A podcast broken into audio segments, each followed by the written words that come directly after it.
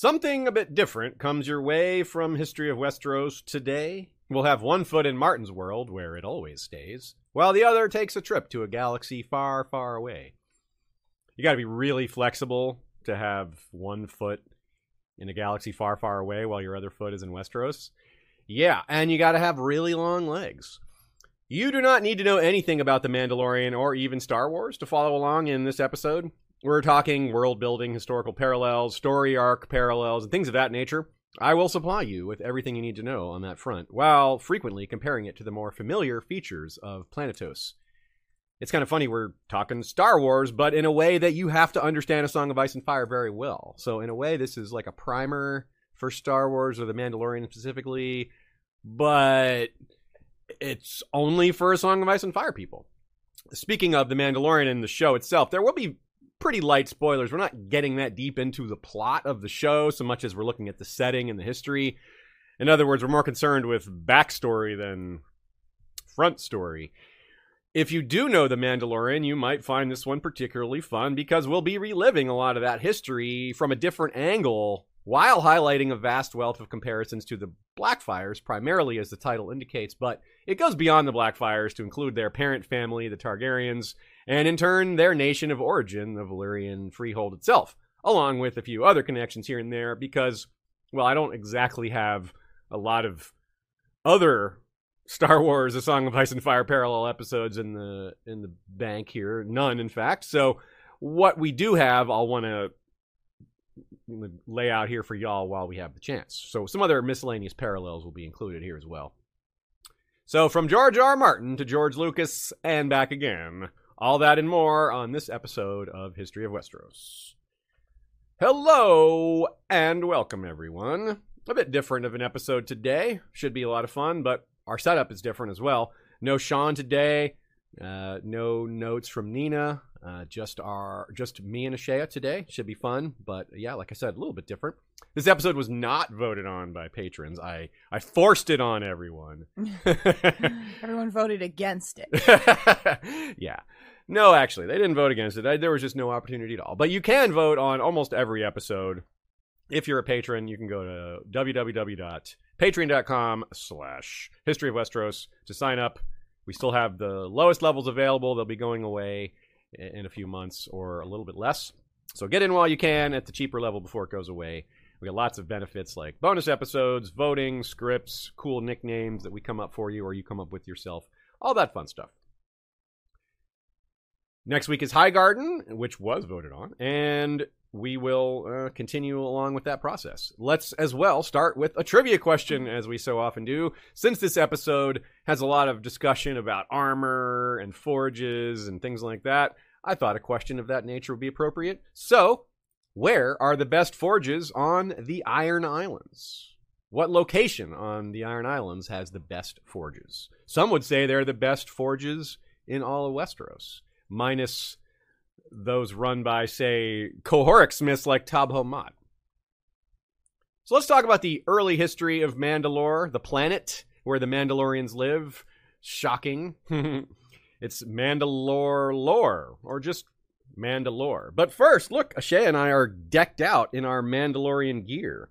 I've got a Mandalorian shirt that says, This is the way.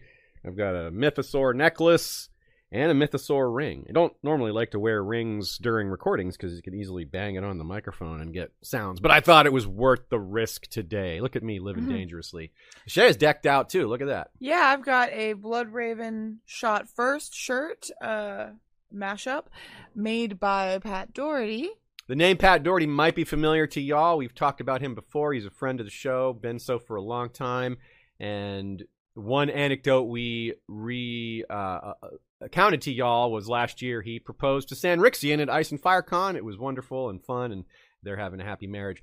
By the way, Sanrixian and us are planning a, a, episode together, so stay tuned for more info on that when we are ready to announce it. Yeah, I've also got a Mythosaur pin from um, that Chuck of Phantomaniacs, also a listener, gave me. I would move closer to show it to the camera, but I'm very paranoid about messing up my audio again, so I refuse to move uh, you'll just have to take my word for it. Yes, it's a cool pin, y'all. So, not unlike Westeros or perhaps even Essos, there were sentient bipedal species on Mandalore before the people who eventually became known as the Mandalorians settled there. In this case, it wasn't something like the Children of the Forest, but something more like the Giants. They were called the Alamites. The Alamites aren't what we'd call civilized, as they don't build or write or farm or anything like that. Their tech level is roughly at the level of the Giants. I mean, they maybe have a loincloth mixed in here or there, some rudimentary tools maybe some burials, not much else. The Alamites are human sized, four eyes, four nostrils, and some number of tusks. They're not friendly to other species. In fact, they're said to eat humans. Hmm. Uh, also, maybe a little bit like what people say about the giants. That said, though, not all Mandalorians are human. And human has a much broader meaning in the Star Wars universe anyway. A lot of alien species in Star Wars are actually former humans that have evolved into something different after their distant ancestors settled on some planet long ago, and you know since then they've adapted to their uh, environment. As is fitting for a space fantasy setting, where the distance between planets is no big deal. There's a lot of diversity here, though some of that has developed over time. And I do say space fantasy rather than science fiction. I'm obviously a fan of Star Wars. I wouldn't be talking about it, but I do think it is more space fantasy than sci fi. Science and the workings of technology aren't really a big part of the stories. They certainly exist, but it's not a, usually not part of the plot, right? Uh, it's more about there are more magical sort of fantastical elements in Star Wars than in most science fiction stories. The approximate given date for the formation of the Mandalorian civilization is about 10,000 years before the formation of the Galactic Empire under Palpatine, which, you know, we see that right at the beginning of A New Hope, the first Star Wars movie. So 10,000 years is a familiar number, right? That's the same length of time, roughly, that we believe Westerosi civilization has existed roughly 10,000 years ago, is when the first men started coming across. Some would say it was 8,000 years, but whatever. The timeline isn't specific, as it's not meant to be, but we're still dealing with a roughly similar time frame here. It didn't take long for the Mandalorians to overwhelm the Alamites, given their massive edge in technology, just like humanity was able to do the same to the Giants. And just like the Giants, they weren't all wiped out. The Alamites still managed to hang on to the fringes of civilization, but people thought they were extinct. The people thought they were all wiped out, kind of like the Giants. Though it lacked other sentient species, Mandalore had plenty of other flora and fauna of note. In particular was the mythosaur, the one we've got mm-hmm iconography on our body of here. A huge creature with scales and horns that could reach up to 15 meters slash 50 feet long. Let's talk about the mythosaur more specifically. A Mandalorian whose true name is lost to history ventured into a place now called the Mines of Mandalore and defeated one of these beasts without slaying it and emerged riding it. He was on its back when he finished. He was thenceforth called Mandalore the Great, the first rider of the Mythosaur. I think you can see where I'm going with this. At some point in the history of Valyria, someone tamed the first dragon. Now, theories aside about lost knowledge or being taught the means to do so by another culture, it probably wasn't like a whole bunch of dudes and dudettes at once riding dragons. There was probably a first person. It may not have been a man, but a first person same here. There wasn't like a flood of myths or tamings on on Mandalore of a sudden. It was a rare event, probably not unlike it was with dragons. It was probably a rare event early on. Now, of course, the Targaryens used magic and other things to, or the Valyrians rather, and the Targaryens used things to bind themselves to dragons in ways the Mandalorians never did.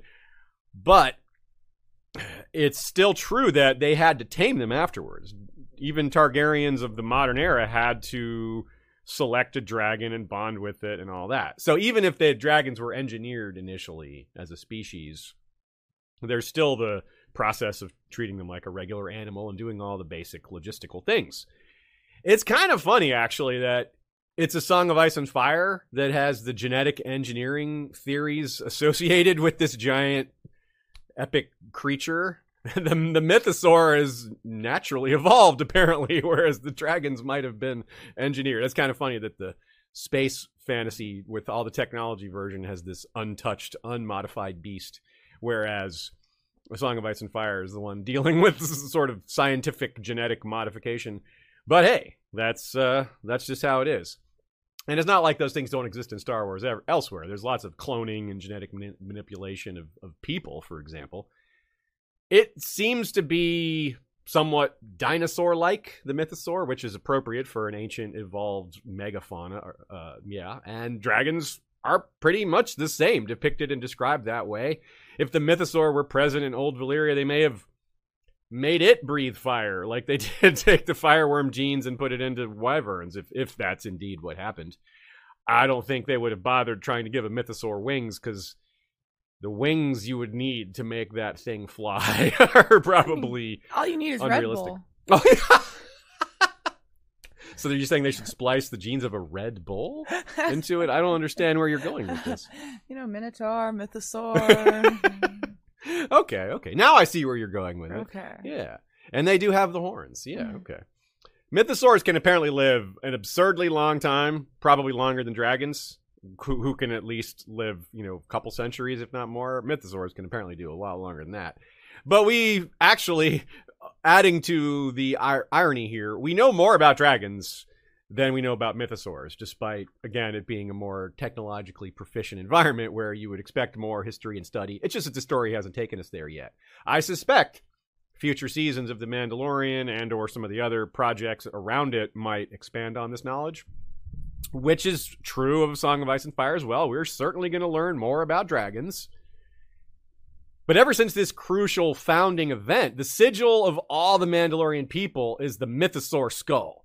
This is extremely reminiscent of dragon skulls, especially because they're presented right at the start of A Song of Ice and Fire, only a few chapters in, as physical evidence of a time long gone when families with dragons ruled Valyria and then Westeros. Same thing here. This marks another parallel. As we know in A Song of Ice and Fire, a main part of the story is the return of the dragons. The mythosaur was also thought to be extinct in the Star Wars universe, but as the story progresses, we discover there's at least one left, and maybe more beyond that. The return of dragons and the rediscovery of the mythosaur have huge political implications for their respective stories as well, because they're such important symbols of legacy of leadership that were in place for eons. Not to mention, as gigantic, controllable beasts, they're actually quite helpful in, you know, taking leadership in the first place through actual physical force or just intimidation. You don't necessarily actually need to use the mythosaur or the dragon because people will probably just be like, okay, I bend the knee, y'all. I'm not fighting that. and in both stories, the return of these ancient, again, I love to call them megafauna, enables the return of a house to royal power. It enables that reclaiming of what was once lost because it was that which enabled them to claim that power in the first place, and it's well known amongst their people that that was so. Let's talk about houses and clans within the Mandalorian uh, universe world. Just as the Dragon Lords rose to form and lead Valyria's most elite houses, so did the early Mandalorians who rode the Mythosaur rise to become the leading families of Mandalore.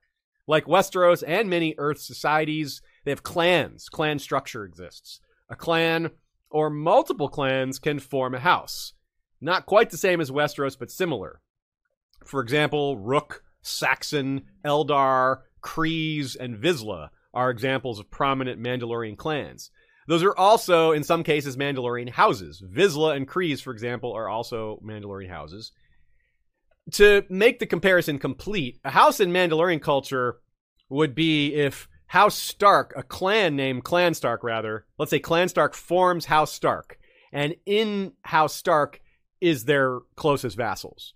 Rather than them being considered separate vassals with separate names, they're considered part of House Stark. So imagine House Cerwyn or Cerwyn or House Cassel.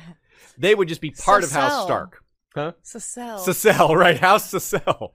Sorry, yeah. and the families that are Katark loyalists. And uh, so that would be as if they would be all under one umbrella with one name, where Clan Stark is still the dominant force within House Stark. So it's real. You can see why that's really similar. The Mandalorian culture is a little bit less about blood relationship. Family doesn't mean quite as much. House means more. House sometimes means family, but not always. So there isn't a vassal system. That's the big. There's no feudalism Although there are feudal titles that remind us of feudalism in medieval societies. For example, there's lords and ladies amongst Mandalorians. There's duchesses and countesses and things like that. Very similar titles. Also, similar to Westeros in the real world, clans and houses take on sigils and have banners from time to time, and these sigils very often feature animals. The sigil of House Vizsla, for example, uses the shriek hawk, which is a predatory bird native to Mandalore. Early in the Mandalorian TV show, Din Djarin, the Mandalorian, forms Clan Mudhorn, named after the rhinoceros like beast that bears that name, Mudhorn. Of course, their sigil is the Mudhorn. And later, Din Djarin swears allegiance to House Kryze. So you could say Clan Mudhorn maybe is becomes part of House Kryze. House Kast, another example out there, uses that's with a K, uses a coiled Vexis as their sigil, which is a sand snake of sorts. Not a Dornish sand snake or even a bastard snake, but an actual snake like being that lives in the sand. We actually saw a Vexis in the Rise of Skywalker movie when Rey heals an angry one deep in the tunnels. It reminds me again of fireworms. They keep coming up since they dig tunnels deep underground, tunnels that are later repurposed by humans because they're really good tunnels. The, they secrete like a oil that solidifies the sand around them as they're traveling through it. If it wasn't clear by now, Mandalorians are very overwhelmingly a warrior culture. They're not nearly entirely. I mean, we're talking about an entire planet, so surely not every single person it follows a warrior code and, and lives that life. But it's a lot of them. And uh, uh we're talking about a huge span of time here again 10,000 years of Mandalorian history. So there's been ebbs and flows in that regard. But for the most part, they have been a warrior culture all that time. Maybe a little more like the Dothraki than other folks. But knightly Westerosi culture is pretty darn violent and stubborn and long lasting. So it fits that fits that really well. Uh, uh in addition, just as houses in Westeros have their ancestral armor and weapons, so do Mandalorian houses. A lot of times when you see a set of Mandalorian armor, it's been passed down over the generation. In some cases, hundreds of years, maybe in a few cases, even longer, which is also the case for Westeros. Think of the Royce armor or any number of Valyrian steel blades. Because they're not very creative, Mandalore the Great took the title Mandalore There's an apostrophe in there, so I'm saying it. It doesn't sound that different. It looks different when written.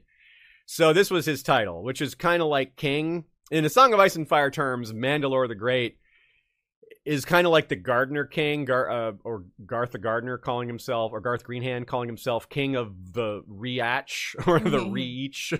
Sticking an apostrophe the garden. What's that? the garden. Yeah, the Gardener King. yeah. what Interfell? Yeah. So just stick an apostrophe in there and make it sound fancier, more exotic, more authoritative. Apostrophes are powerful, y'all. Let me tell you. Wheel of Time fans might hear this name as a familiar sound because it it rhymes with Rand al'Thor, Mand Alor. That is what I thought too. I yeah, Wheel of Time fan, and it has the apostrophe too. For what the title indicates, Mandalore, it's it's equivalent to someone calling themselves King of the Andals or King of the Rhoynar, King of the First Men. Only it would be King of the Mandalorians in this case, because you're you're declaring yourself King of a people, not just a, a land, right? You're king of Westeros, but you're also king of all Andals, is, is what they say, is what they claim. Obviously, Andals living in Essos don't consider themselves subjects of the Iron Throne, but, you know, mm, that's how these titles work. They, they tend to go beyond their actual authority. So, King of the Mandalorians is, is, effectively what the title Mandalore means. But eventually, the title of Mandalore was joined by the office of the Protectors, who were essential royal bodyguards like the Roman Praetorians or the more familiar Westerosi Kingsguard. Absolutely. They were elite warriors chosen from amongst the various Mandalorian clans and houses whose job was to keep the ruler alive from all sorts of threats like assassination, but they also led missions both secretly and openly, sometimes leading armies or at least soldiers of smaller amounts, also like the Kingsguard. Also, also like the Kingsguard, they have been at times in their history split during civil conflict or succession crises. When you're supposed to stay loyal to the king, but what if there's two kings? What if there's two Mandalores, right? So that's going to be a core feature of this episode, since those succession crises, some of those at least, are similar to the Blackfyre rebellions. It was important, though, that the Mandalorians be led by a warrior, given their origins as a overwhelmingly warrior culture. So while the title Mandalore is akin to king in many ways, in other ways it is akin to Khal or Captain General of the Golden Company, something you do not get through heritage or bloodline, at least not usually, but by merit. And in terms of merit, it means beating lots of people in combat, establishing yourself as a warrior, showing yourself as brave and capable, rising through the ranks of your peers, which might involve killing some of them along the way. So, Mandalore the Great, with his title and his gigantic beast that is still to this day the symbol of their culture 10,000 years later, Mandalore the Great set about to do what warrior culture king equivalents do they get into fights, they start them. Presumably, at first, this meant dominating his own planet of Mandalore. Back then, Mandalorians didn't have their trademark armor with all the gadgets on the vambraces and the jetpacks and all that. That came later.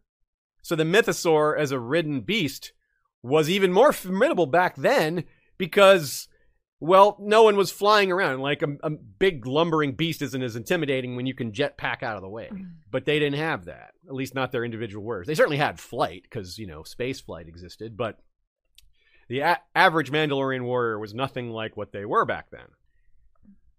Now, about a thousand years later, they did start to do that. they uh, started to fly around and add on to their kit and their armor. We'll get to that a little bit later. That won't be very long from now, given the rate we're going through the timeline. Early Mandalorians did have the trade har- trade hark trademark helmet, though the one that we all associate with Mandalorians. Have you ever seen Boba Fett? Is one of the first thing you notice about on him. On Aziz's shirt right now. Yeah, on my shirt right now. It's called a macro binocular viewplate, which even a lot of Star Wars fans probably didn't know. And that's a fitting name, and it's fitting in general because it's so recognizable and cool. It's also fitting because it's a helmet, and it would be uncomfortable if it didn't fit properly. They wear them a lot. You really want your helmet to fit properly when you have it on that much. After subduing the entire planet, he set about conquering other worlds, something not very comparable to Westeros, uh, although you can consider continents kind of like other worlds. And he was largely successful at this. Now, we're not so sure he or his brethren actually like brought mythosaurs with them while conquering other planets. It's a bit much to put on a ship, but who knows? I mean, it's it's not that crazy. I mean, technology exists to do that. And the Golden Company does bring elephants with them on ships, and those are made of wood, not Durasteel or whatever Star Wars ships are made from. Not to mention, Dany's dragons have been on ships. Not when they were particularly large, but still, if you can put a dragon on a ship of wood, you might be able to put a mythosaur on some giant spaceship. Let's keep our minds open here. I'm picturing, yeah, in uh, Han Solo, the kind of creatures that he was uh, Yeah. transporting and then the ship. You know? That's true. They do haul some dangerous animals, don't they? Yeah, yeah. They were hauling some very dangerous, big animals. So, yeah. Those things have to move somehow, right? So, uh, but they're now Do they? Do they have to move planets somehow? No, I they don't, don't. know if they really need they don't that. have to. They don't have to. we just want them to. So, but here's a here's a conundrum though. There's exceptions, but in the Star Wars universe, humans don't really live all that much longer than they do in the real world. In Westeros, they live a little bit less because you know they don't have understanding of bacteria, you know, and basic a lot of basic health stuff, which they do in Star Wars. But still, so how does Mandalore the Great? How did this guy live so long? Right? This is he conquered his own planet, then moved on to conquer other planets. Like this is this sounds like a long period of time, doesn't it? So it brings us to yet another parallel here. First of all, is that Mandalore the Great may not have been human. That was likely the case for the pre-Disney version of this character, but it remains unclarified in the new Disney canon. Now, for those who don't know, lots of stories were written in the Star Wars universe before Disney bought it from George Lucas, and there wasn't any management of that. So there's all sorts of overlap and inconsistencies. So Disney kind of canceled it all and is reusing some of it, making sense out of some of it. So some of this stuff there's two versions of some of these stories. I'm using the current Disney canon that's been clarified. Uh, so just just so you know.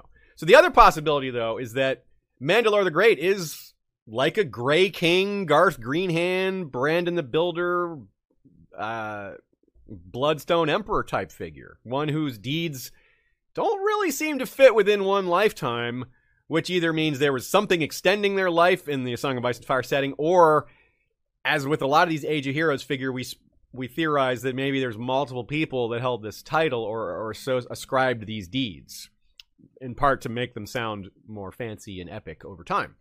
So quite possibly, Mandalore the Great is multiple people just that kept taking on that title, Mandalore the Great. Because Mandalore, Mandalore, that's the Mandalore.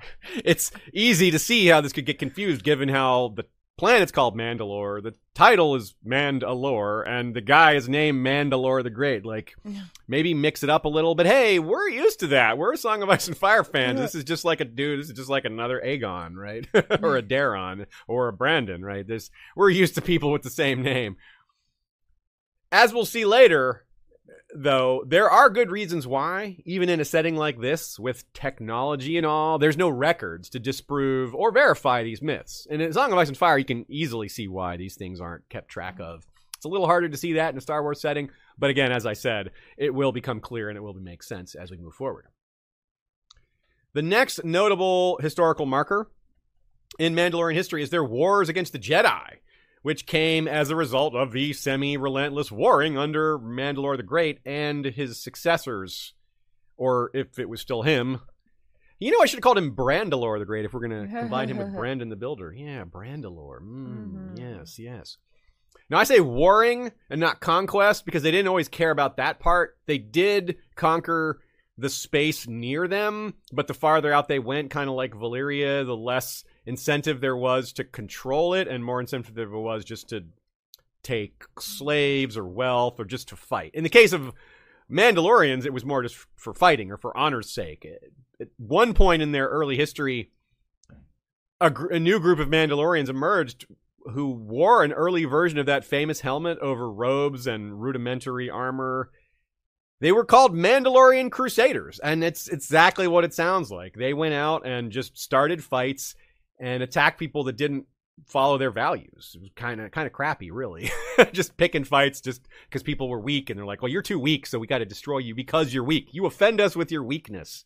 Yeah, pretty Valyrian, honestly. a, a different attitude, different reason why they would pick on people, but just starting fights and subjugating lesser beings. Pretty similar.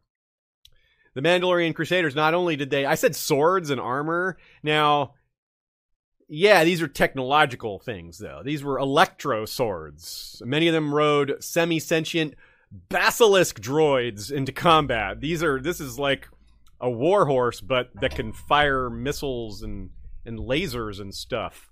So, you know, some of them even had lances, though. So they were, tr- they were really trying to be like what we think of as knights, but in space, right? Space knights. So and of course, the variety of armor is going to be pretty spectacular. So Dantos would love the heraldry, and so would we if we got to see it.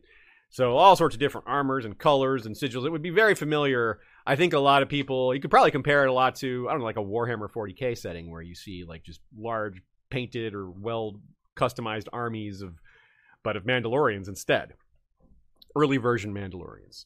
And this institution apparently lasted for millennia, unlike, say, the real world version or equivalencies in Westeros and Essos of like the you know the Faith of the Seven or the the Warrior's Sons, things like that. The Mandalorian Jedi Wars are our next mini subject here. It was on one of these many Mandalorian crusades that they devastated the world of Ubduria, the homeworld of a race that established one of the earliest trade empires in the Star Wars galaxy. So this is still a long time ago, probably 9,000 ish years ago. They saw the Abdurians as cowards, which meant they had to be attacked. Think of the free cities, very mercantile. Think of how the, the Dothraki look on such people as cowardly. But unlike the Dothraki, the Mandalorians actually attack these guys because the, the need free cities to sell their slaves to and things like that. The Mandalorians don't think of it that way. They're just like, we're not into this. We're not into in this for money or loot. But it's a similar level of contempt for people who trade and live that lifestyle rather than live the life of a warrior. So yeah, early Mandalorians are seeming more Dothraki than Valyrian, but we're getting there. We're getting there. It's going to change over time. So it was during this particular crusade, as I understand it, that they first encountered the Jedi, who had been around at least 15,000 years by this point. So the Jedi were not new on the scene and had mastered use of the Force, you know, well before. So it's if you don't know what the Jedi are, I assume most of you do, but they're basically monk mystics with effectively magical powers. There were actually many, many wars between them spanning thousands of years. This period perhaps aligns best with the eons long wars between the First Men and the Children of the Forest, or the ensuing wars between the First Men and the Andals. Those conflicts also took place over thousands of years, apparently, so it's a, a great parallel. It's fitting for this comparison, too, that most Jedi aim to be What's the levels? You start as an initiate. You start, then you go to Padawan, which is kind of like a squire, and an initiate's kind of like a page, the lowest level, and then you become a knight, a Jedi knight, or a regular knight. So there's three levels there, and then above that you have Jedi Master, which the equivalent would be like landed knight, which are called masters of certain castles. Like if you're a landed knight and you rule a castle, you're master of that castle, not lord of that castle. That's a distinction that some of y'all may not have ever caught before. So eh, it's kind of like squiring from a great house. Being a squire from a great house would be like the equivalent of a Padawan, I suppose. So another thing about Jedi, yes, it's the Force is basically magic with a rudimentary scientific explanation, but basically magic, especially from the perspective of the Mandalorians. We're looking at it from their perspective they know very little about the Force, and they they got dudes who are waving their hands and moving objects, telekinesis and mind control. That looks like magic, right? They say the Force is part of every living thing, which is not too unlike what they say about the old gods. Here's a little quote. The gods are all around us, in the rocks and streams, in the birds and beasts. Yes, that's exactly what they say about the Force. it's in everything. If the Force is new to you, there's nothing wrong with that. But there was a lot wrong with that for the ancient Mandalorians because they didn't know what they were getting into. But their code of honor demanded that they fight like everyone, I guess. Anyone worthy and even those unworthy, because they were obviously picking on those they called cowards. Really, they're just fighting everyone. So despite the Jedi's great advantage, the Mandalorians just had to fight them, even though they kept losing. They just had to keep trying. It was it was their honor demanded it, and well, it it didn't go so well. They weren't a creative or imaginative people, you could say, given their naming schemes. But when motivated, they certainly could be inventive. Their normally uninspired technological advancement kicked into high gear because they finally had a new reason to do so. They finally ran into a foe they couldn't beat. Rather than not fighting them, which is what a lot of which is what a logical conclusion a lot of people would have come to, they just said, "Well, how can we beat them? What do we need to do to defeat the Jedi?" So they didn't have to adapt until they had to, and then they did. And they went big on those adaptations when they got there. These losses spurred a phase of technological development never seen before. And of course, it was geared toward defeating the Jedi, who to them again seemed like wizards. Now, here's a quote from Arya and Fat Tom to describe that general attitude. What if a wizard was sent to kill him? Well, as to that, Desmond replied, drawing his long sword, wizards die the same as other men once you cut their heads off. And as we said, Mandalorian Crusaders and modern Mandalorians sometimes fight with swords or sword equivalents, in addition to blasters and all the expected higher tech weaponry in this setting. But the warrior culture still values close combat most of all. It's there's more honor in beating a foe up close than shooting them.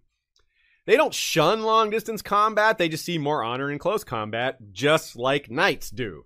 Knights mostly fight up close. They leave the archery to others for the most part, but they don't shun it, right? There's lots of knights who are experts with the bow. Brynden Blackfish.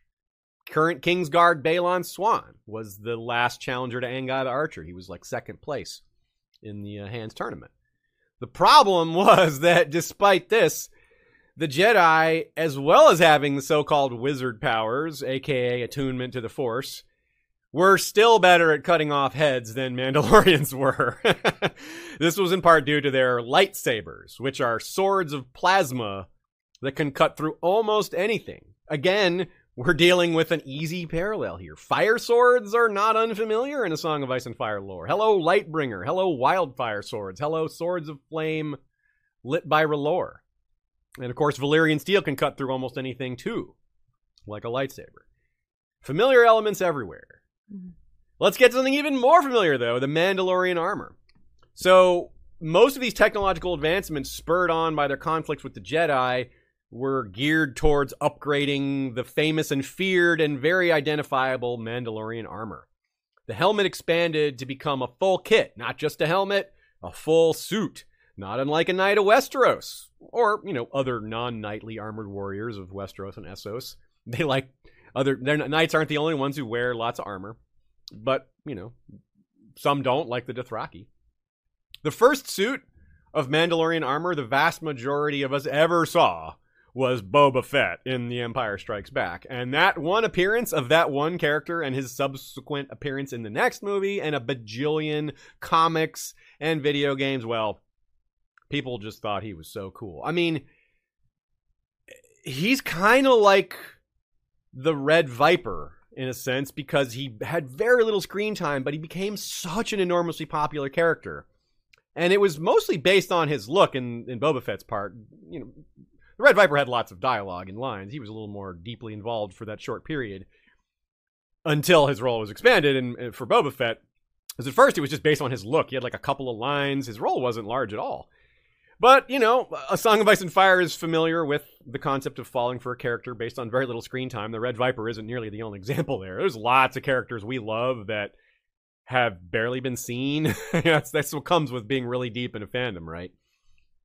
So this brings us back to another comparison, something we pointed out in our episode. I think it was our, our episode on the Children of the Forest when we brought up George R. R. Martin's short story and Seven Times Never Kill Man. Because here's a photo. Shay and I went to a Star Wars exhibit here in Georgia, here near Atlanta, where it had a, it's the largest private collection of Star Wars figurines.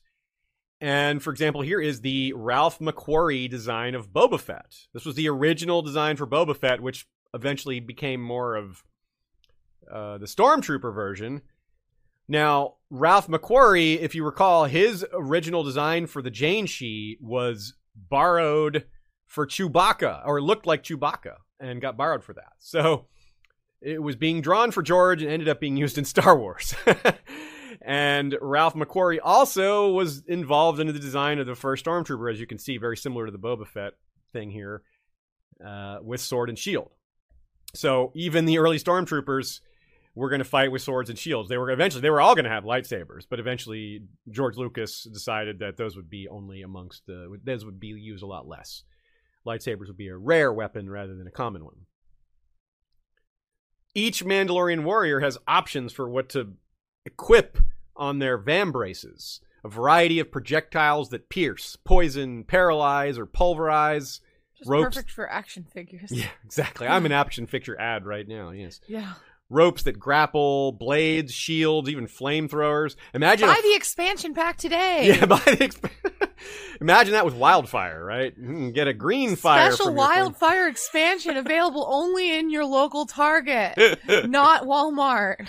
I say I missed her, uh, Mr. Calling as a toy marketer. Apparently, you're good at this. Look at this natural ability. Now, of course, so of course these things were designed to surprise the Jedi to give them. now with new surprises. Sorry. Sorry. now, it's- of cour- of course, it's best to take a Jedi by surprise to nullify them before they can even break out their lightsaber. But if you can't do that, it's not always going to work out so well. Jedi aren't the easiest to sneak up on. The Mandalorians discovered and made use of an extremely potent metal, which they call Beskar. New Beskar. New Beskar in armor. stores now. I'm sorry. and Beskar, yes, if you're thinking of Valyrian steel here, you should be.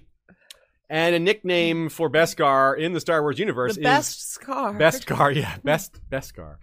Mandalorian steel is what a lot of non-Mandalorians call it. So there you go. The ti- the the parallel gets even tighter. Beskar is light and extremely durable. Stays crispy in milk. now I am picturing there's like a specific episode of Futurama where they do Saturday morning fun pit. You know where they show all the old like like the like little animated uh children's cartoons, you know, and they do one that's basically just like a very like a modern children's show where like Fry comes in as the orange character, and then it cuts to commercial, and it's like now with with new orange puffs with real orange, and then like every time they introduce a new character into the cartoon, it cuts to commercial, and it's just an ad for that. Uh, anyway, uh, that's what I'm There, channeling here. there would be lots of ads in this one then if we were following that that pattern. So Beskar can easily repel blaster shots and can actually repel lightsabers to a certain degree. It can uh, lightsaber like held up to Beskar will heat it and it'll glow, but it won't be enough to like melt it. Maybe like a direct piercing strike can get through, but it's it's it's close. It's the only metal known to the Star Wars universe that can do that though, that can that can handle a lightsaber. Now, we're not actually sure the full extent of the powers of Valyrian steel armor in A Song of Ice and Fire, though we do know a suit exists and we're eager to see what it does. So, one feature of Euron's suit, though, is that it's covered in runes and sigils and stuff, which again, you see that on Mandalorian armor too. Not Valyrian sigils and runes, but you see customizing and heraldry and sigils and maybe like markers of things they've done, you know, like achievements, things like that. Mm-hmm. There's obvious similarities to a knight's kit, starting with the helmet as always. I mean, we see a variety of helmet shapes in A Song of Ice and Fire in medieval worlds. Mandalorian helmets are a little more uh, similar to each other. They have that identifiable faceplate, but beyond that, things change. Now, one big difference is there is a religious taboo, which we're talking about an entire culture, so not everyone adheres to this taboo as thoroughly as others, some perhaps not at all. But the taboo is on Beskar weapons. Since Beskar weapons can pierce Beskar steel, Beskar armor rather, it's considered wrong. They shouldn't exist. At one point, if you've seen The Mandalorian, you saw there was a Beskar spear made by non Mandalorians, and when the Mandalorians got a hold of it, they melted it down and turned it into armor. Now, there's a little bit of a gray area here, just like there are with a lot of tools that are used in a medieval or pre medieval society that can double as weapons. A spear is meant to hunt animals, not people, but it certainly works against people. Same thing with hammers and axes. Hammers are meant for hammering objects, not people, but they work on people. And axes are meant for trees, but they work on people. Swords, as we've said many times, are a symbol of violence against humans because that's the only thing they're good for. Even a knife has other uses. A sword, a sword used as a dinner implement is that's really not a good choice. it's unwieldy and maybe even a little dangerous, just not not efficient at all. So in this case, Mandalorian weapons are uh, there's a little bit of gray area as well because hammers are okay.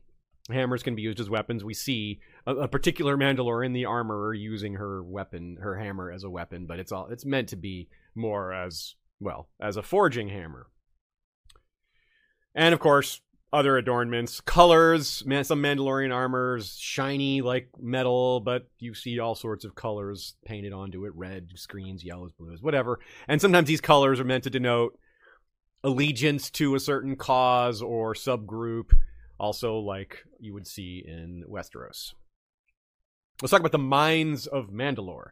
The mines are a sacred place filled with uh, an installation called the Great Forge, and many lesser forges around it, all capable of making and remaking Beskar. In some ways, it's more like the mines of Moria from Lord of the Rings than something from A Song of Ice and Fire, right down to a huge ancient beast lurking in the depths, right? The Balrog in the case of Lord of the Rings versus the Mythosaur. Now, who would win in that fight? The Balrog versus the Mythosaur. I that's like a Godzilla kind of battle right there. This is, of course, comparable to the mines of not just Valyria, but yeah, plenty of other worlds. I mean, we're talking mines here; those exist all over the place in the real world too. The mines in current Star Wars timeline era seem to be mostly flooded, but when they were active, they were probably a lot hotter, or maybe really hot. Valyria, of course, their mines were super, super hot. It was a constant problem for their slaves. Mining was a core activity of their culture. Well, rather, a core activity of their slaves and of course they were harvesting all sorts of raw materials and minerals from their volcanoes and nearby mines. Here's where I want to shout out our friend Michal Schick, who did an episode on her YouTube channel called Mandalorthodox Jewish History and Modern Practice in the Mandalorian. She even got a shout out from Ryan Arey of Screen Crush, so congrats on that. Because, yes, The Mandalorian also borrows a good bit of religious uh, culture from Judaism, especially Orthodox Judaism. And right down to things like the living waters, which is a direct thing from Judaism. It's also from a religion called Mandaism, which you might think is an even tighter parallel because of the name, but Mandaism is barely understood or researched or explored by Westerners. It is actually a larger religion than you might think, but J- Judaism is much bigger in the West. So either way, check out Ma- uh, Michal's uh, YouTube stream on this. We put the link down in the, description. the description down. And it's in link the- in the description. Yes. and it's in the live stream chat. Yes. So the mythosaur is apparently capable of living deep within these waters or any waters, which greatly enhances the religious and cultural significance of the mines themselves. It's their like trademark beast in their trademark zone. The mines are like super important to them, and the mythosaur is their sigil of their entire culture. So yeah. And the very first mythosaur was supposedly tamed by Mandalore the Great in these very same mines. Again, reminder of the fireworms, perhaps. The 14 flames were destroyed during the doom of Valyria, and likewise during events we'll describe during the second half of this episode. It appeared as if the mines, along with much else, was destroyed forever too. That turned out to be not so true, which also makes it an easy parallel to the fate of the mines of the Freehold. There's some suspicion that some parts of Valyria aren't uninhabitable after all, or at least you can go there temporarily which is similar to the mines of Mandalore. They were it was a mistaken belief. People thought it was destroyed. People thought it was untouchable. People thought it was cursed. A variety of stories were told about it.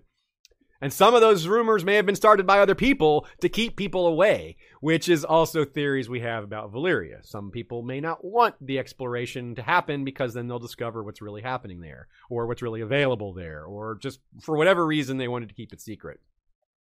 So if Euron was telling the truth in part or in whole about going to Valyria, the, par- the parallel gets even stronger. Regardless, the parallels don't end there. Beskar is not a metal that just comes out of the mines ready to go. It requires a very special process to forge, create, and mold properly. It's a secret guarded by the revered Mandalorian armorers and passed down to a very few select deemed capable and worthy. Now, as far as we know, they don't. That doesn't involve human sacrifice, but it's similar to the Valyrian steel in that it is a closely guarded secret, something highly valuable, and it's been that way for eons. Also, we have another irony here. Uh, the Mandalorians give Beskar a lot more religious significance than the Valyrians give to theirs. We don't know that the Valyrians give it any religious significance. They certainly valued it, but not they weren't in awe of it. I don't think not not in religious awe anyway. So it's kind of weird that in a space fantasy setting, again, like I said, this is another irony. Mandalorian armors are of higher social status than most anything in their culture. It's kind of odd to have a some a futuristic setting where armorers are so highly regarded, whereas that's not necessarily the case in Westeros. Some smiths are very highly valued, but they're not. They don't have really high social status unless they're rich, which it's the wealth that gives them the social status, not their job. But no one knows how to make Valyrian steel anymore, so that secret was lost, and only the Qohorik know how to remake it, and they guard that secret really jealously as well. So it's a it's a similar enough thing, even though the reasons they guard it are for different reasons, uh, are for different motivations rather. And another difference here is Mandalorian armor is as valuable as they are. As far as we know, they still have to be warriors. Like that still comes first. And the blood mages of Valyria who made Valyrian steel and oversaw whatever sacrifices needed to happen probably weren't warriors. they probably spent their time with books and, and spells, and that's about it. Now, the religious significance also has a big impact on how the metal is treated out in the rest of the universe and the galaxy, because while we're not entirely sure how Valyria saw their steel, again, there's no indication that they revered it like the Mandalorians do. The idea of Mandalorians selling Beskar is essentially unheard of. That would be like blasphemy almost. In fact, many Mandalorians believe that all Beskar belongs to them, to their culture. Not them specifically, not individuals. But if there's Beskar out in the world, it belongs to Mandalorians. No one else should be allowed to own it. That's that's how hardcore they are about it in some cases. Valyria, not so much. They were willing to sell Val- Valyrian steel, though they expected a lot for it.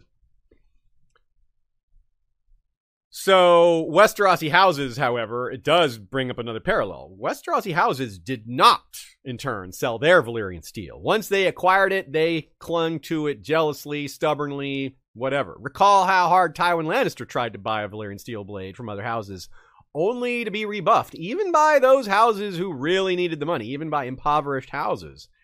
And again, we have to imagine, as we usually do, whenever Tywin's offering money, it's a lot, right? Tywin uses his wealth like a weapon. He's he doesn't stint. He uses it intentionally overwhelmingly to show how powerful he and his house are. So Westerosi reverence and attachment to their ancestral weapons is close to the Mandalorian reverence for their armor, at least the, the steel or the metal it's made out of, but also the actual suits of armor that have been passed through generations. So we have a little of both there.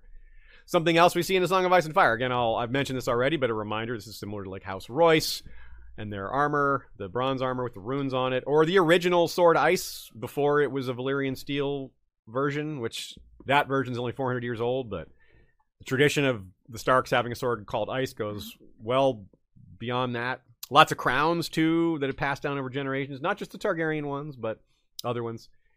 But what happens when an item or any item passed down through generations or more becomes associated with not just family, but ruling. Well, this brings us to the first parallel I noticed. The biggest one of all here, in my opinion, which led me to all the rest of these parallels. It was the opening to the rabbit hole, a rabbit hole that I found very deep, as you can see. It's a whole episode. We'll get to that in the second half. All right, friends, we have uh, not a lot to say here at the mid roll. I'm going to get right back to it quickly, but I did want to say a couple of things.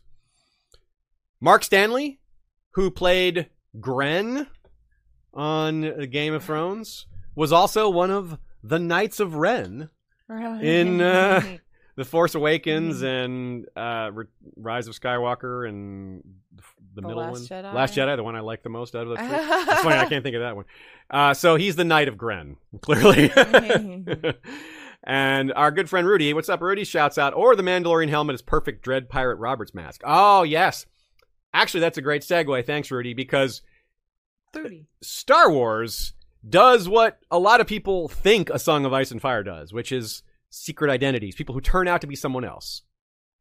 To be fair, it makes sense in Star Wars because there's lots of helmets and masks. It's a part of the setting. It makes sense. It's technology, which is what Rudy's saying here. You can have the same person wearing the same helmet across generations, and you'd never know how many people it was, or if it was just one being. Because again, in the Star Wars universe, you can have beings who live longer than the human span because they might not even be human.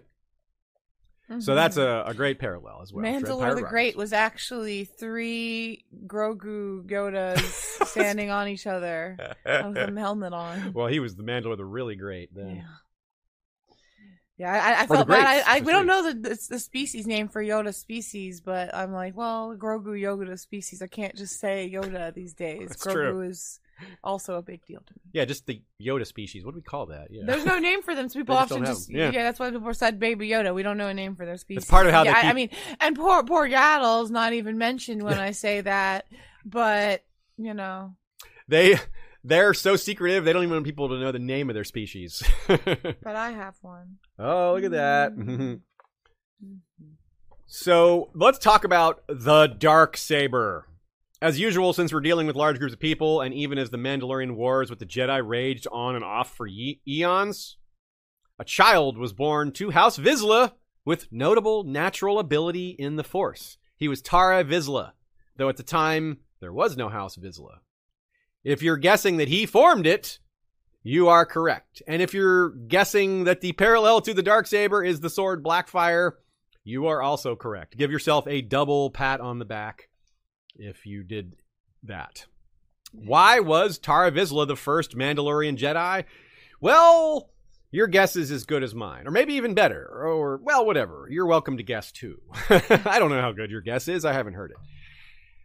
It's entirely, I mean, it doesn't really make sense that in thousands of years there would have been no other Mandalorians with force sensitivity, but it would make sense that they wouldn't develop that and that the Mandalorian families would be against that. They would look at that as like evil or some sort of the Jedi did this, they planted this seed in your child and it's going to grow into our enemy. So I imagine they looked down on this when it happened, but Tarre Vizsla perhaps was for whatever reason no one threw him to the wolves as a child or threw him off a rock or whatever warrior culture societies do with unwanted children. I don't know that the Mandalorians actually do this. In fact, Mandalorian society is actually very friendly to orphans. It's it's part of their cultural belief that if you rescue a young child and you should, you're responsible for them.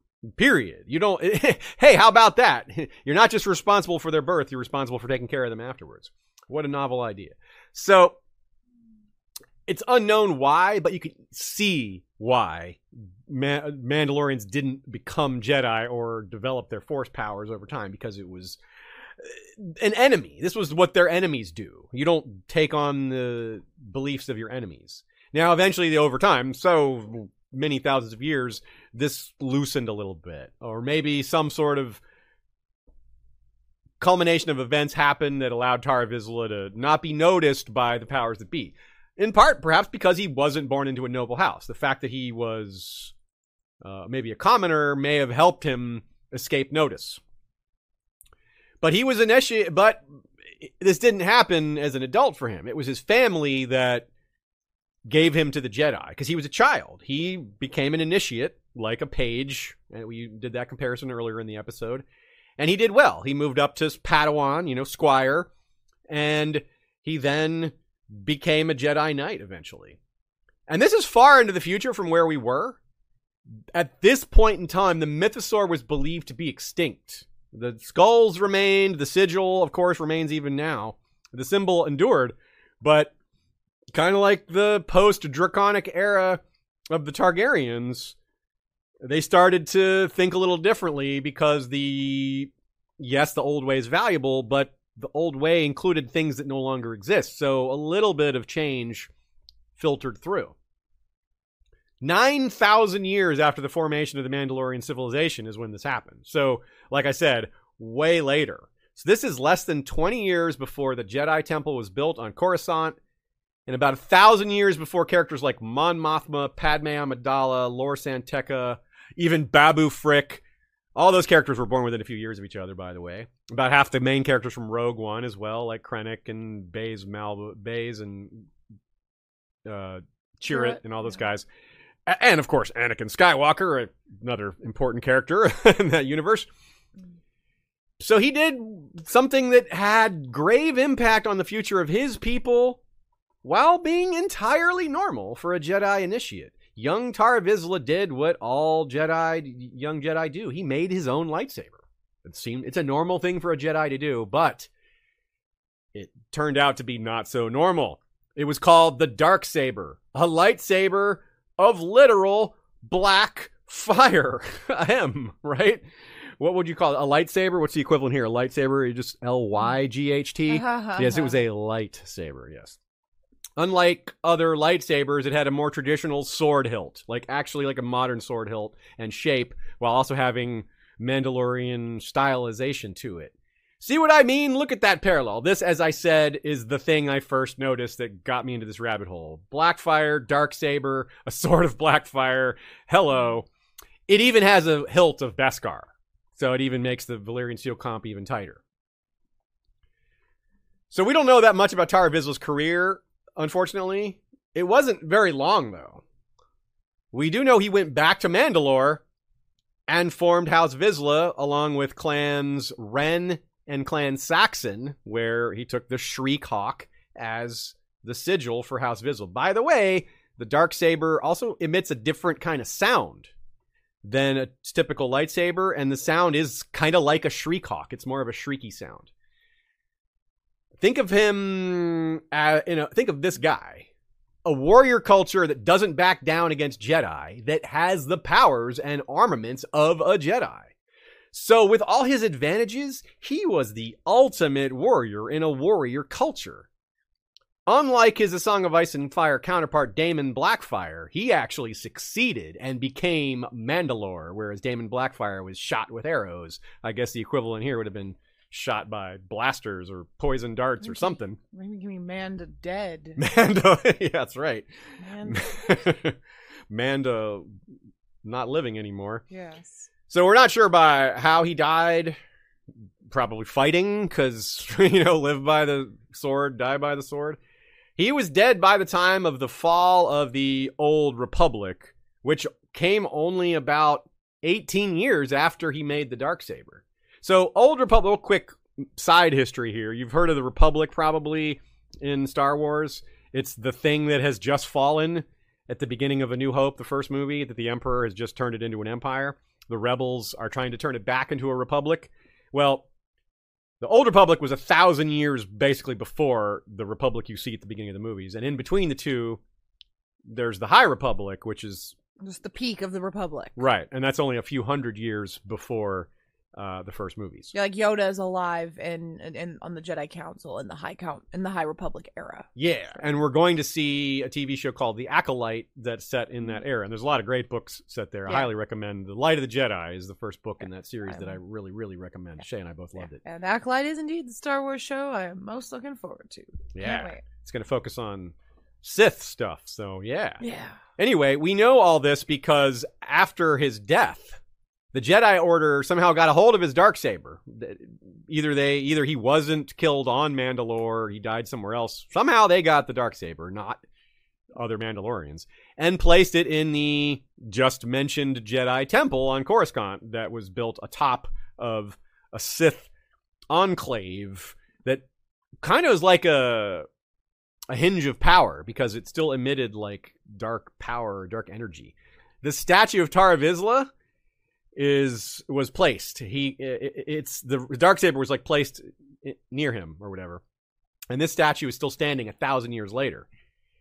So probably because the old republic was collapsing, this probably enabled what happened next, which which was that House Vizsla took advantage of the chaos and sacked the Jedi Temple, stealing the dark saber back for their house, and then used it to try to conquer Mandalore. They tried to use Blackfyre, or use Darksaber like the Aegon's the Six faction and Connington's faction is using Blackfyre to or probably using Blackfyre to help use it as a symbol of power and restore their faction to greatness.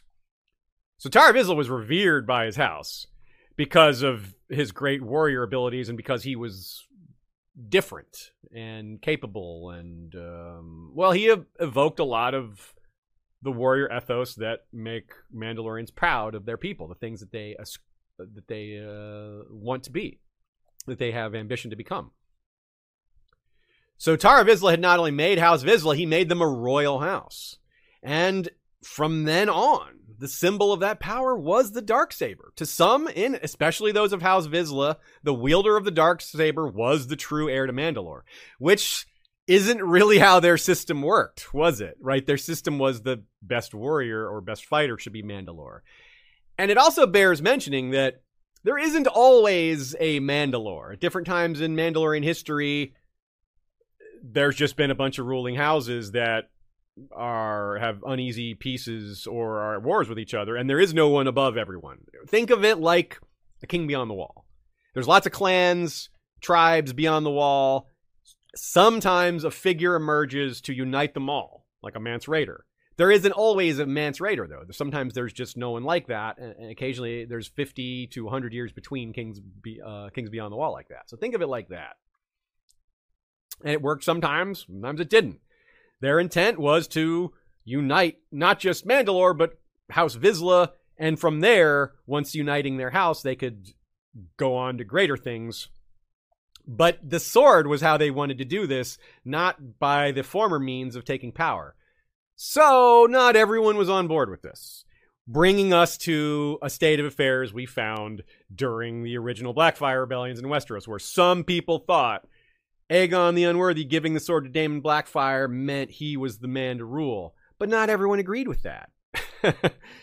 so you have believers versus non believers, and eventually it comes to a head and goes to war. Not unlike some of the things that we're about to describe for the Mandalorians. The house in their way was House Kryze, who were the royal family of the era in which our next milestone occurs. A familiar name. Actually, this isn't what they call it. It's the Doom of Mandalore. They call it uh, the Mandalorian Cataclysm, but the Doom of Valyria was a cataclysm, so I'm taking a little liberty and calling it the Doom of Mandalore. They were unable to learn from their past. Shockingly enough, just like Westeros doesn't learn from its past and just continues to fight and fight and fight and have squabbles over the same things. The Mandalorians just kept fighting the Jedi just kept going, couldn't stop themselves, just couldn't back down. Thousands of years are passing by while all this is going. They turn their society becomes more and more geared towards war and towards beating this unbeatable foe. More and more of the surface of Mandalore is turned into mining and industrial things that aren't good for human civilization or for animals or trees or any of that. Strip mining, lots of that they expanded this to the moon Concordia. This uh, Mandalore has two moons, and Concordia also has Beskar mines, and it had trees and stuff. So it was a, like a good place to actually live. It was habitable, but they started to ruin it with their war machine. Uh, just overall, more and more of their culture became part of this war machine dedicated to defeating a foe that kind of wasn't beatable. Think of the endless attempts by the Blackfires to beat the Targaryens when really I wouldn't say they were unbeatable because the Blackfires got close a couple times, but some of the times it wasn't particularly close at all, right? The second Blackfyre Rebellion, it wasn't even really called a rebellion. The fourth, they barely got past landing, right? So you can see how there's some similarities here in terms of the hopelessness of their cause that they just would not give up. At some point, though, the Jedi perhaps tired of the endless wars, perhaps wondering if this is ever going to end, perhaps thinking ahead. Also, because the Jedi were dealing with a bigger enemy. Uh, Mandalorians were a, a fierce foe despite the Jedi's advantage, but the Jedi started having back and forth wars with the Sith. The Sith are, if you're not super familiar with Star Wars, the Sith are basically the the bad guy Jedi's. Uh, they have force powers as well, but these force powers uh, manifest differently because there's different emotions in play. That's one of the things I really like about Star Wars is how emo- your emotional state determines what you can do. It's like George Lucas took the worst things about humans that enable them to rise to power in government and in the world and says, "No, it's not their it's not their skill that enables them to rise this high. It's their contempt for humans. It's their anger. It's their rage. It's their ability to not have a conscience. That's how certain people rise to power in our world today. And George Lucas wanted to shine a light on that. It's like, yeah, he inverted the power structure to show what's behind it all. Yeah, this is evil emotions, right? I really think it's cool. Now, the Jedi, perhaps because uh, they were dealing with the Sith, were like, well, we got to deal with these Mandalorians once and for all because we've got a, a foe that is capable of beating us. And we can't be fighting them both at the same time. I'm just guessing. I don't actually know what happens. No one does. But some big battle happened on Mandalore itself between the Jedi and the def- uh, defenders and it caused some kind of not entirely understood cataclysm to take place, kind of like the Doom of Valyria. We're not entirely sure what happened. We know the result: the volcanoes blew up, and it took out the whole continent, basically. Here, it was similar. The planet didn't become uninhabitable, but much of it did. Much of the planet became a lifeless white desert. Think kind of like a combo of the disputed lands with the Doom of Valyria. So something in between that. Dome cities had to be built. They couldn't breathe the air as much anymore. By the way, side note, even a lot of Star Wars fans won't know this one. George Lucas originally planned a much larger doom for Mandalore. The Death Star, which destroyed Alderaan, you know, Princess Leia's home, originally his plan was for it to destroy Mandalore instead of Alderaan. He changed his mind on that. It would make sense to take out this warrior culture to, you know, as a statement to, to the galaxy to be like, look, we're destroying this people, the greatest warriors of the galaxy. That's how a lot of people would see it eh, with just one our super weapon, and that whoa, boy does that make a statement. Uh, it still made a big statement destroying Alderaan, and it had the stakes for Princess Leia were much higher that way. Either way, after this cataclysm, Imagine if Leia was raised with Mandalorians. though. Whoa. Then you could do both. See, man, he wasn't thinking. DeLorean. Yeah, that would be pretty cool. Mandalaya, she would be Yeah. called, Mhm. and and would her brother also Mandaluke and Mandalaya? Mm, no, he wouldn't be raised. No, he wouldn't be. He's too cool. He's got a different path. So Mandalore was literally incapable of mounting a threat anymore. They were just too weak at the after that. They they weren't a galactic threat anymore. Almost like how Valyria was no longer a threat to anyone, they stopped being a big player on the on the world scale. It seems that there was no one with the title Mandalore during the cataclysm. It was one of those times where a variety of warlords had taken power, which may be why things got so out of hand, which would be why maybe the Jedi didn't think there was any negotiation that could be done because there was no singular ruler to negotiate with. The other warlords wouldn't respect any sort of pact with with the Jedi uh, because they're not united with each other, let alone uh, with their enemies. We we're pretty sure House Kryze may have was take was in control after this or regained control after losing it to these various warlords. And this is an important point because we're talking about symbols of legit- legitimacy going forward and further civil war. Yes, further civil war among the Mandalorians. Well, it's really not that surprising, is it? Westeros is always just a drop of a hat away from civil war itself, right? And there's been so many. Uh, civil wars fought across the entire continent or just within certain regions. Sometimes the Reach has gone to war against itself with civil conflict. So have most of the other regions, right? Probably all of them, actually. But lo and behold, after so much war, after so much destruction, especially on their home planet, being confronted with it directly, Mandalorian society finally fractured a bit and a peace movement arose. One of the most prominent of the New Dome cities was the host of this movement, a city called Sundari. Not to be confused with Sunspear. Ha. But of course, plenty of hardcore traditionalists did not want peace at all. They were still stuck in their old ways. This also sort of goes against their rule by the strongest vibe. How do you choose a ruler of amongst the strongest when you're all pacifists, right? That doesn't really fit. this is very much the competing ideals of Daeron the Good versus Daemon Blackfyre's faction. Progressive peace versus the old way. A, good example. The old way could also be applied to thinking of the Ironborn, who literally used that phrase. Asha was trying to get them to move along a bit and say, "Look, we keep losing. Why do we keep losing?"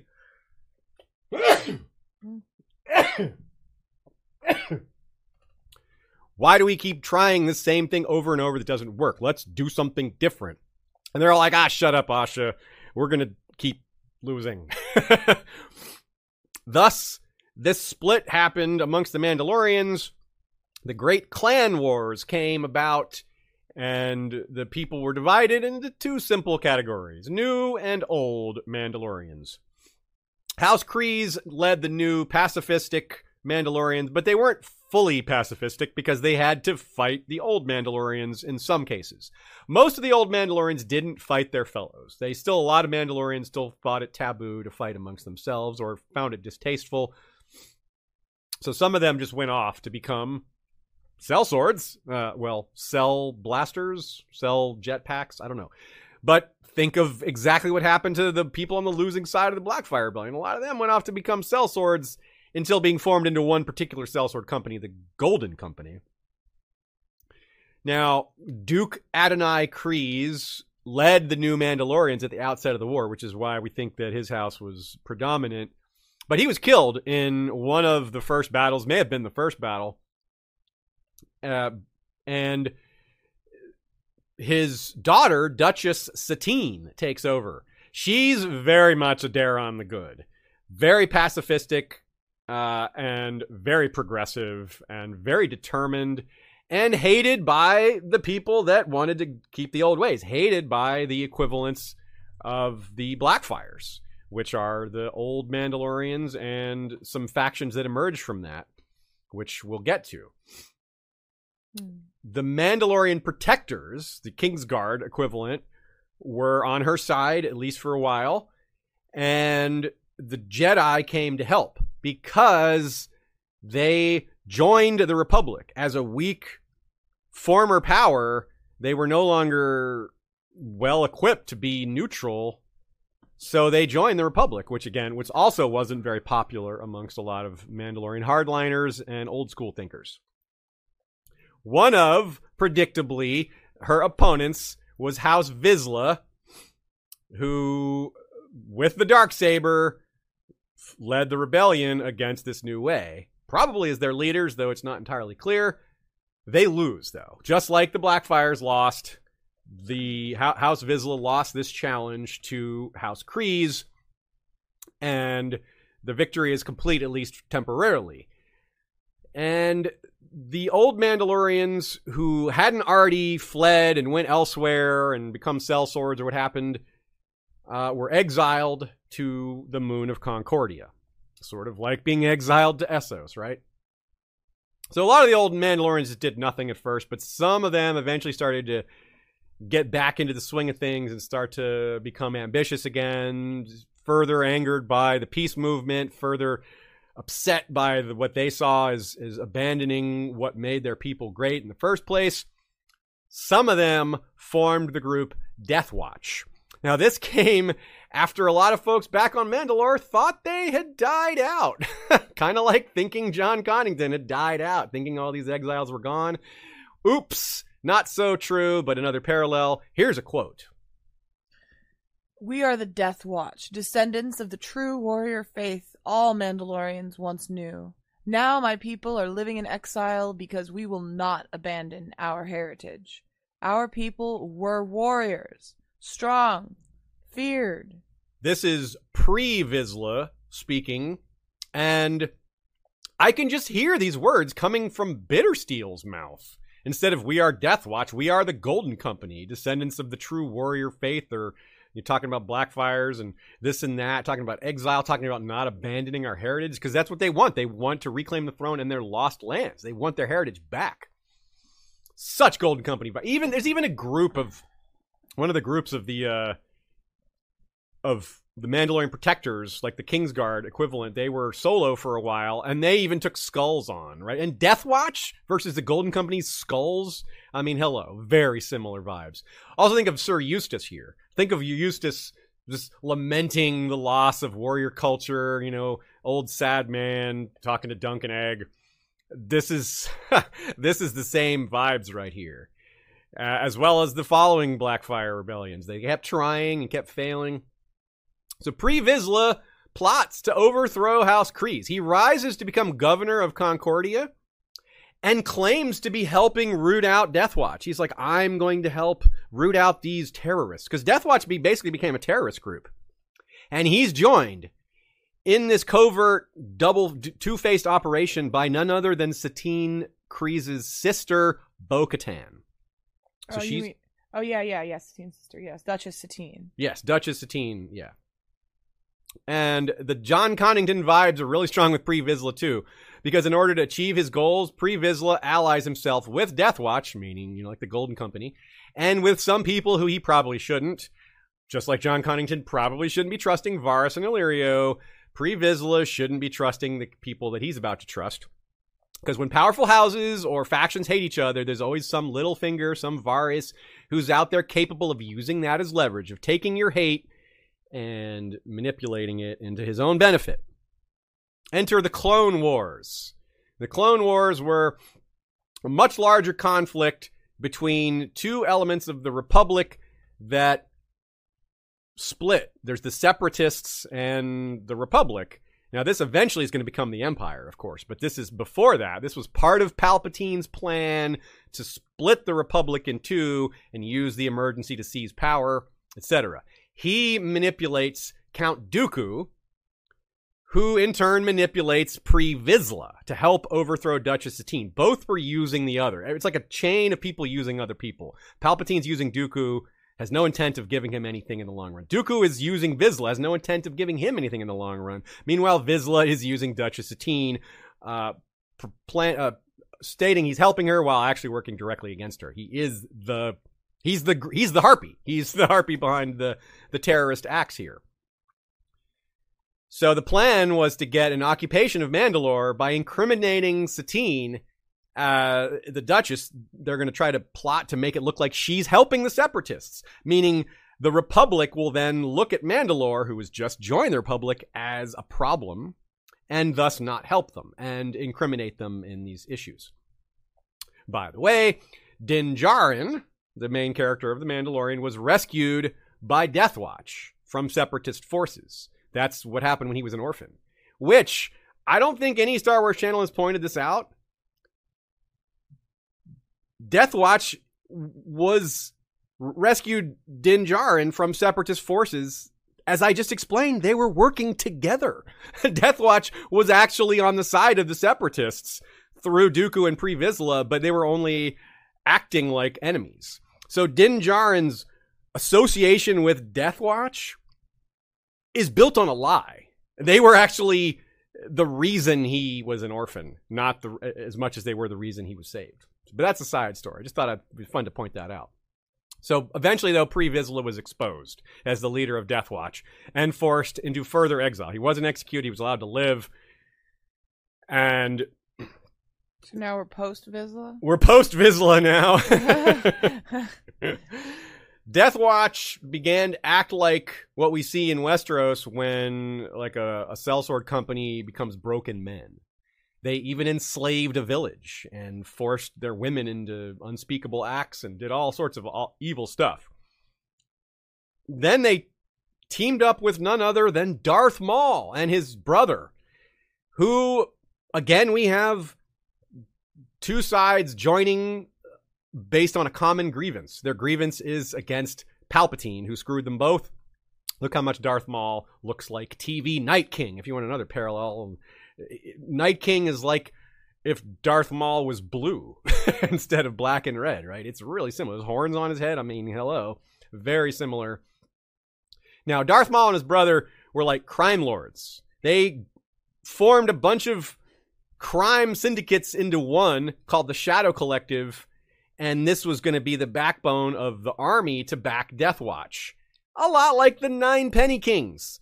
Darth Maul has a lot in common with Maelys the Monstrous here. And another parallel exists because one of the many criminal groups that made up Shadow Collective was the Pike Syndicate. And yes, Pike is spelled P Y K E, just like the Ironborn's Pike. So, they unleashed, and they're very good at it because it's a criminal organization, terrorism on the Mandalorian people. Just like the Sons of the Harpy, they targeted police officers, Secret Service, they targeted officials of the new regime and made it like you need us. The de- the death won't stop until you accept us again. Basically, uh, the murders won't stop until you marry Hizdahr zo Loraq. It is very much like that.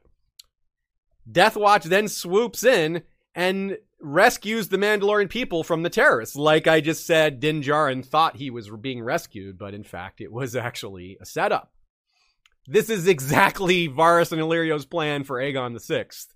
He's going to come in with all the trappings of Targaryen power, including Blackfyre and probably Aegon's crown, maybe with a Dane at his side and acting like Rhaegar's son. He's going to be the hero that rescues the, the Westerosi people from the Dothraki or the Civil Wars or whatever happens to be the thing they need rescuing from. He's going to look like a hero, and that's going to be his leverage to power. That's exactly what Death Watch, with the backing of Count Dooku and through him Palpatine, had in mind.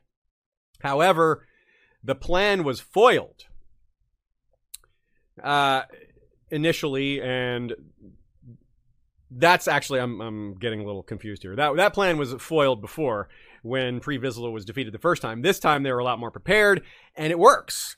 Pre Vizsla actually wins and is named Mandalore uh, and is the king who is bearing the sword at this point. He's still got dark, the dark saber. Duchess Satine is imprisoned, and then of course, because these guys are all jerks, Pre Vizsla immediately turns on Darth Maul and has him imprisoned. But Darth Maul is a Sith Lord. He's got force powers. He's not so easy to defeat. He's more like Tarre Vizsla than Pre Vizsla is. Even even though Pre Vizsla is a descendant of Tarre Vizsla, Darth Maul's got the force powers. He challenges Pre Vizsla to single combat for leadership. Again, this is Shades of Maelys the Monstrous, who challenged his cousin Daemon Blackfyre. Daemon the third or fourth, I'm not sure which Daemon Blackfyre this was, but he killed Daemon Blackfyre for leadership of the Golden Company, just as Darth Maul beheads uh, Pre Vizsla and claims leadership of Mandalore all the Mandalorians because he's now the wielder of the dark saber. Whoops! Look what you've done, Mandalorians. You've hoisted on your own petard. You establish this sword as a symbol of leadership, and all of a sudden, a real bad guy comes in. Someone worse than Pre Vizsla comes in and claims it and says, "Hey, I'm king now." He doesn't use the word king, of course. Same difference. And a lot of Mandalorians are like, "Yep, that's how it works. He won the sword in single combat. He even cut Pre Vizsla's head off with the dark saber. He disarmed him and then executed him with his own sword, just to emphasize his victory and to make a big statement. Death Watch, most of Death Watch sticks with Darth Maul. They put horns on their helmets too. Vi- real life Vikings didn't have horns on their helmets, but these guys did and they took on Darth Maul's colors. So they look pretty sinister, and Darth Maul's colors are red and black, y'all. pretty familiar Targaryen Blackfyre stuff. Somewhere during the Clone Wars, by the way, as you saw in the movies, if you saw the movies, Mace Windu, that's Samuel L. Jackson's Jedi, kills Jango Fett, who was the uh, clone seed for all the Stormtrooper clones. And that's why Boba Fett hates Jedi as well, because a Jedi killed his father. So we see the Mandalorian Jedi hatred in modern times as well. It's just a recurring thing.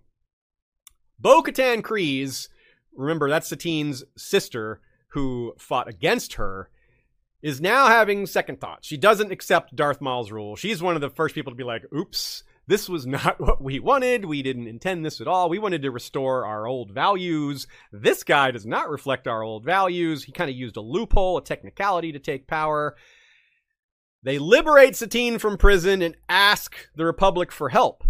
But Mandalore had become neutral during the Clone Wars because because of the events of this being blamed for separatist help and all that and they didn't want to be embroiled after having suffered so much destruction. So this kind of backfired a little because the, Republic's like, look, we can't help you. You guys went neutral on us. But because of personal friendships, Obi Wan Kenobi comes to help. He was actually maybe even in love with Duchess Satine. Yeah, they're real ship together. They are a real ship.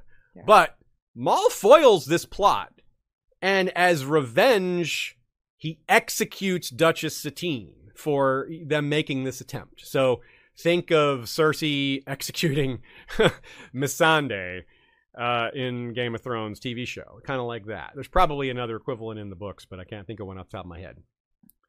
And Maul is that at that point Maul's power rises even higher. You may be wondering, like, when is the timeline of this? Wasn't Darth Maul already killed by Obi Wan Kenobi at this point in the Star Wars timeline? Yes, but if you saw saw the movie Han Solo, you would know that Darth Maul survived being cut in half. He has like spider legs, and you know, force powers are part of how he stayed alive, and his pure hatred kept him alive.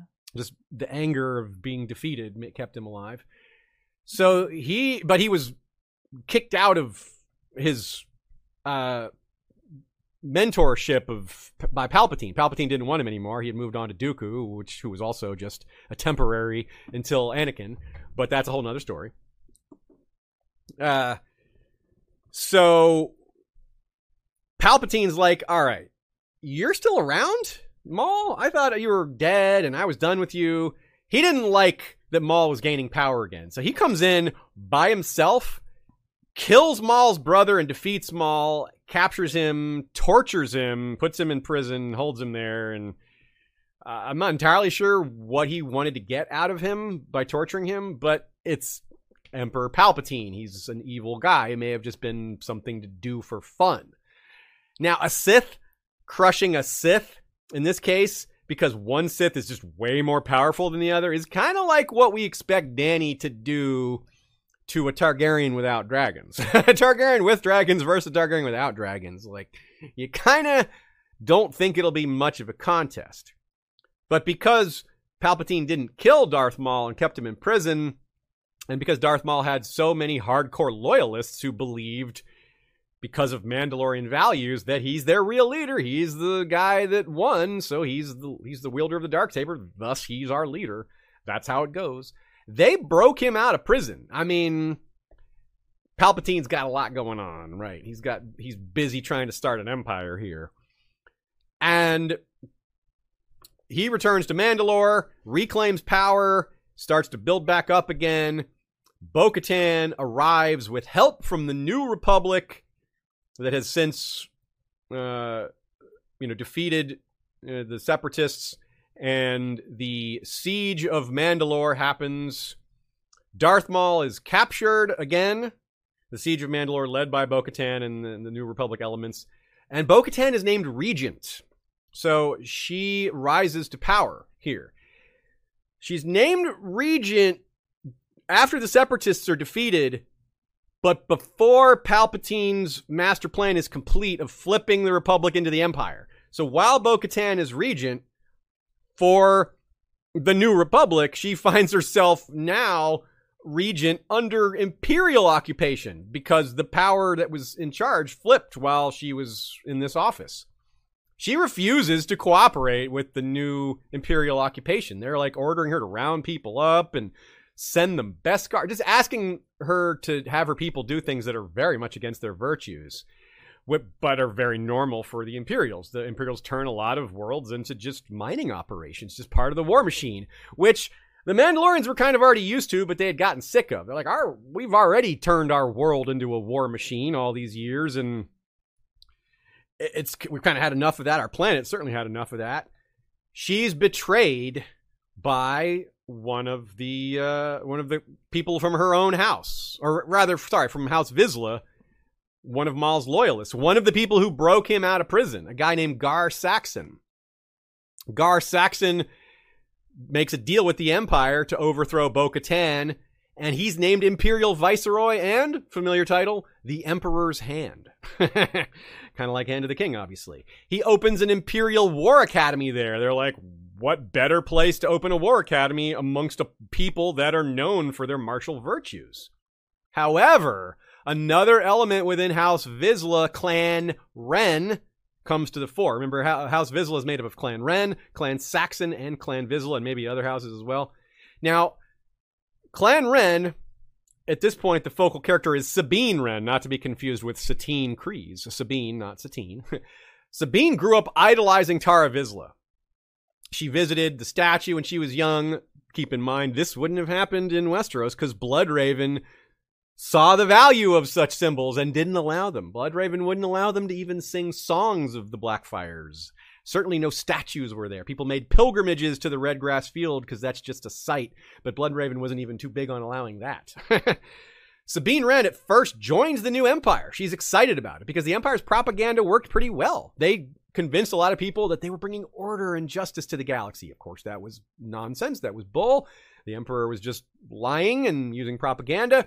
But a lot of people fell for it. I mean, we're talking about an entire galaxy here. Not everyone's privy to the events happening elsewhere. It's pretty easy to control information. The internet doesn't span all these planets. Their version of it, anyway. So Sabine starts off as a, uh, like an ambitious, well, a very successful technology person within the Empire. She develops, helps develop a super weapon that gets used against her own people, and that's what turns her back against it. She's like, "Oh no, what have I done? I helped build a super weapon that was used against my own people." So she joins the rebellion, which so like kind of early on, like right before A New Hope, this is when she's she joins, and she redons her family's armor, her family's Mandalorian armor, which is 500 years old, by the way. That's pretty cool. She is able to retrieve the dark saber from Darth Maul's homeworld in a side, basically a side quest. she doesn't know what it is at first. She doesn't know the whole story, but just so happens that she's with someone named Fenn Rau, who was a Mandalorian protector. A Mandal- a la Barristan, you have a young person from a noble family who doesn't know everything about their family's history, that gets some things wrong, that gets told the truth by an elder Kingsguard Barristan. Here we have a Mandalorian protector telling Sabine Wren the full history of the dark saber, and that inspires her. She reunites with her family, gathers support. They offer the dark saber to Bo Katan, and she accepts it. This turns out to be a mistake or backfires somewhat, or blackfires somewhat, because it does lead to another civil war. But this time they weren't only against each other, but they're against the Empire, because Clan Saxon has a deal with the Empire, and even though Clan Saxon is part of House Vizsla. So there's a split amongst House Vizsla and a split amongst the Mandalorians and a split amongst the Empire as the rebellion is breaking out. So Bo Katan has mu- enough support amongst the people during these hard times to become Mandalore. The Vizslas, the Wrens, the Kryzes, the Rooks, the Eldars, and Fenn Rau, the sole remaining protector, because during some events, uh, the other protectors are killed. So he's the only one left. So they all bend the knee to her as Mandalore.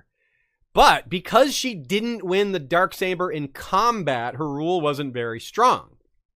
In particular, this view is held by the Children of the Watch, who are descendants of Death Watch. Children of the Watch. That kind of sounds, you got a lot of Game of Thrones terms in there. You got Children of the Forest and the Night's Watch kind of mashed into to one there. The Children of the Watch are pretty hardcore. They bring back a lot of old values. They believe that even though they don't believe the sword gives someone the right to rule, they don't believe that the dark saber gives makes you Mandalore because that's a newer belief. They believe the old way.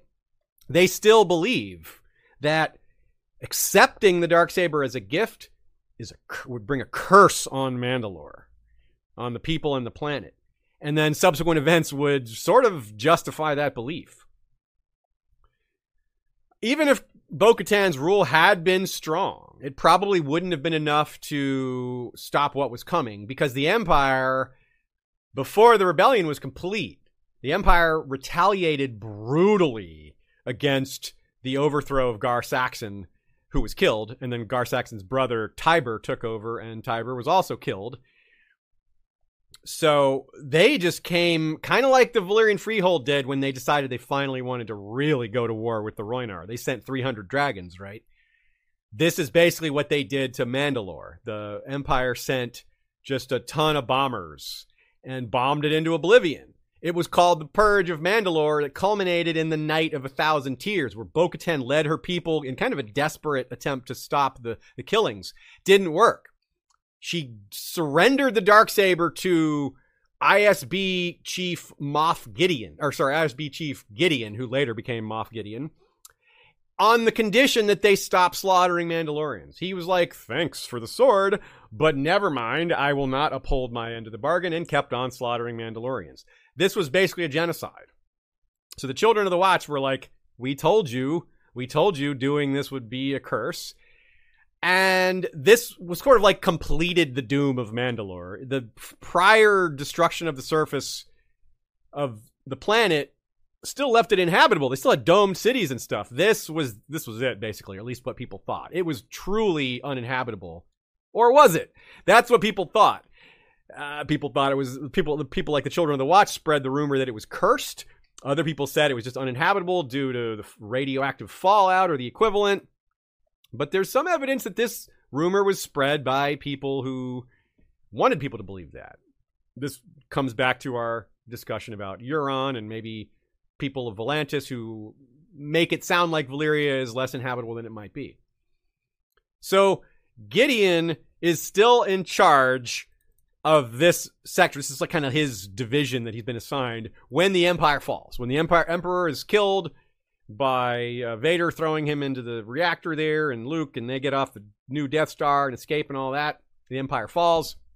Moff Gideon, who has been promoted to Moff by this point, tries to reform the Empire uh, in his own image, qu- quite literally, with clones of himself. But he does like a Euron thing here. This is the other reason I bring Euron back around because he's using all the best parts, as he sees it, of various cultures to seize power. Kind of like Euron is using Valyrian steel. He's using old magic, using blood magic. He's using Valyrian ideals. He's using Ironborn ideals. He's he's murdering all the gods.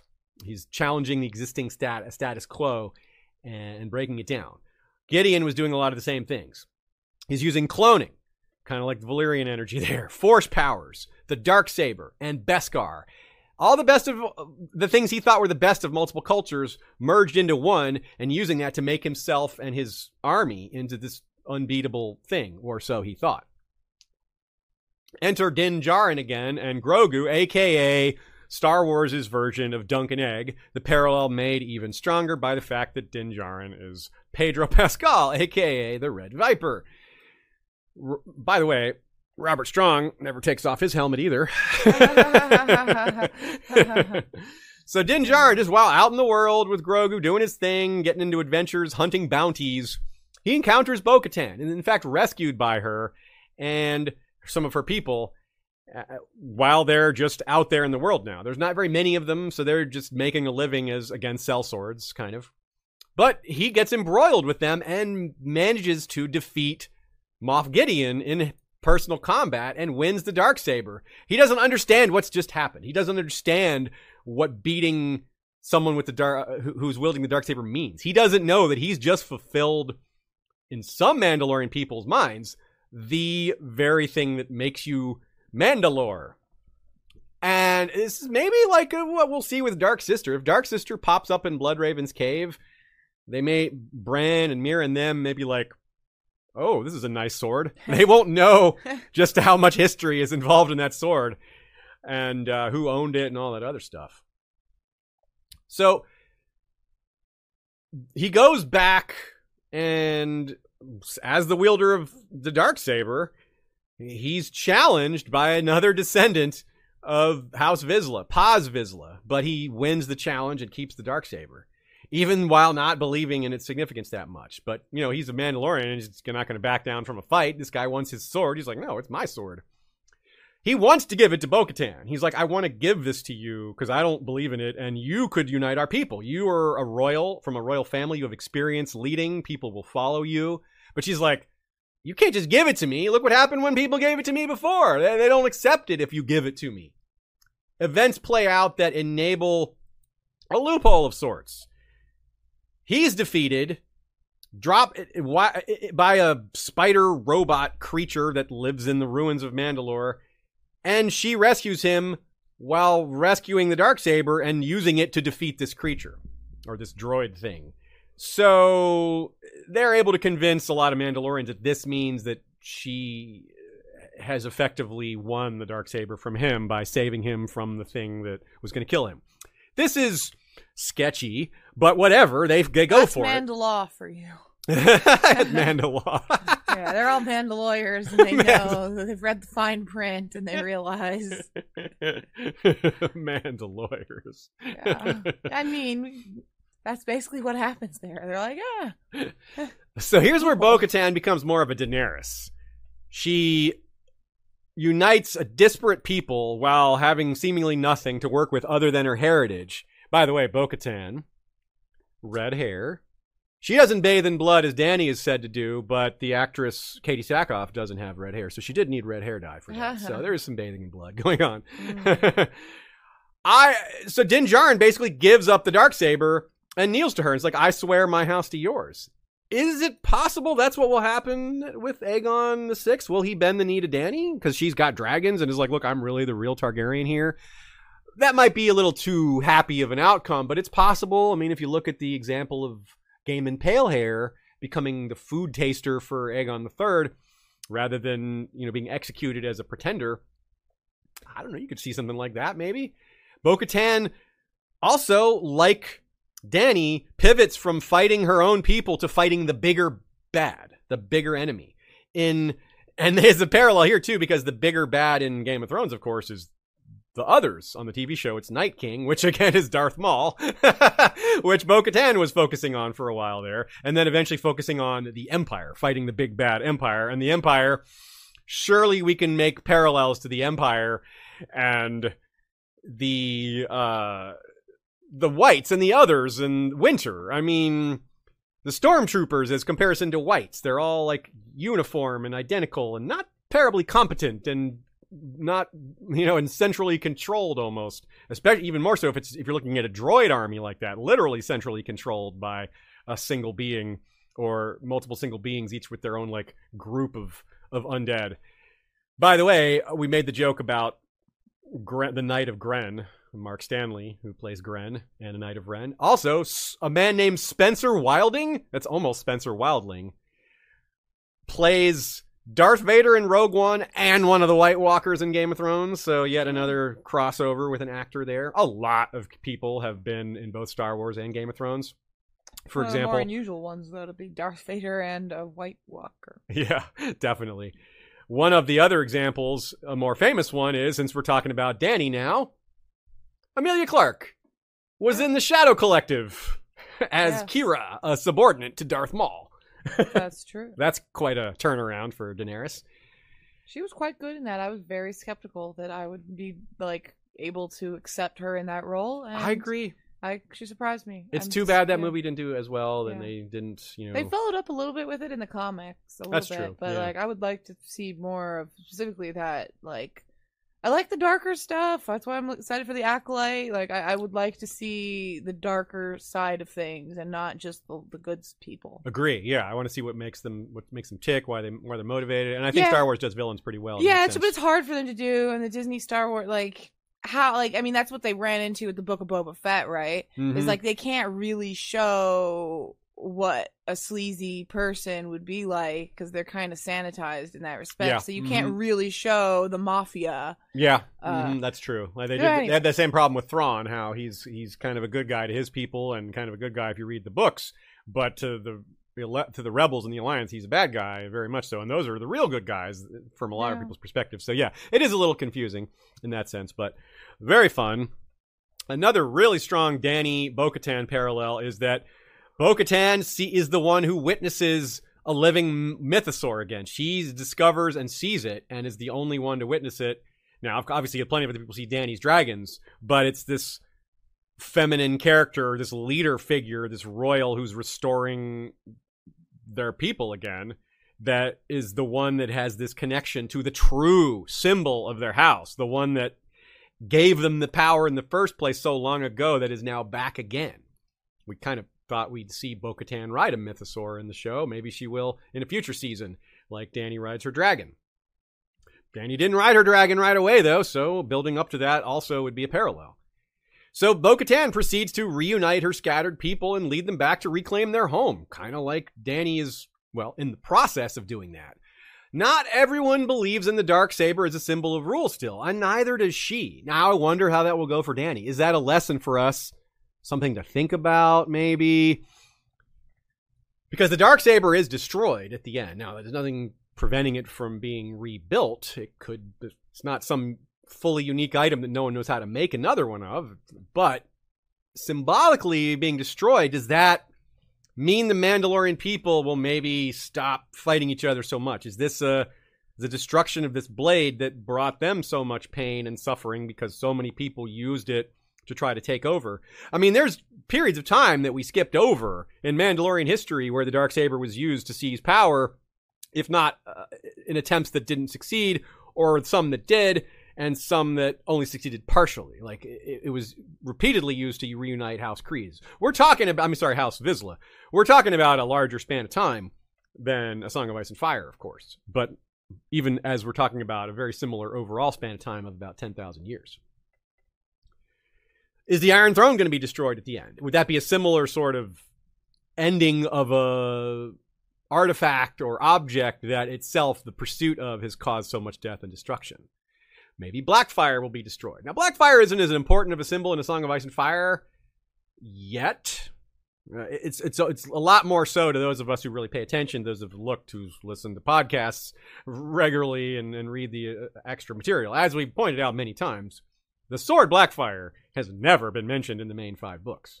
So it's a little harder to see it as such an important symbol. But again, we're all pretty sure that it's going to become one. George is kind of keeping it close to the cuff or close to the chest. Cuff? Both, yeah. sure. Close to his chest cuff. At the end of the Game of Thrones TV show, we see Jon Snow walking away from the wall and he's smiling and there's some greenery growing. It's like, oh, look, it's like a dream of spring, right? There's like a hope for the future.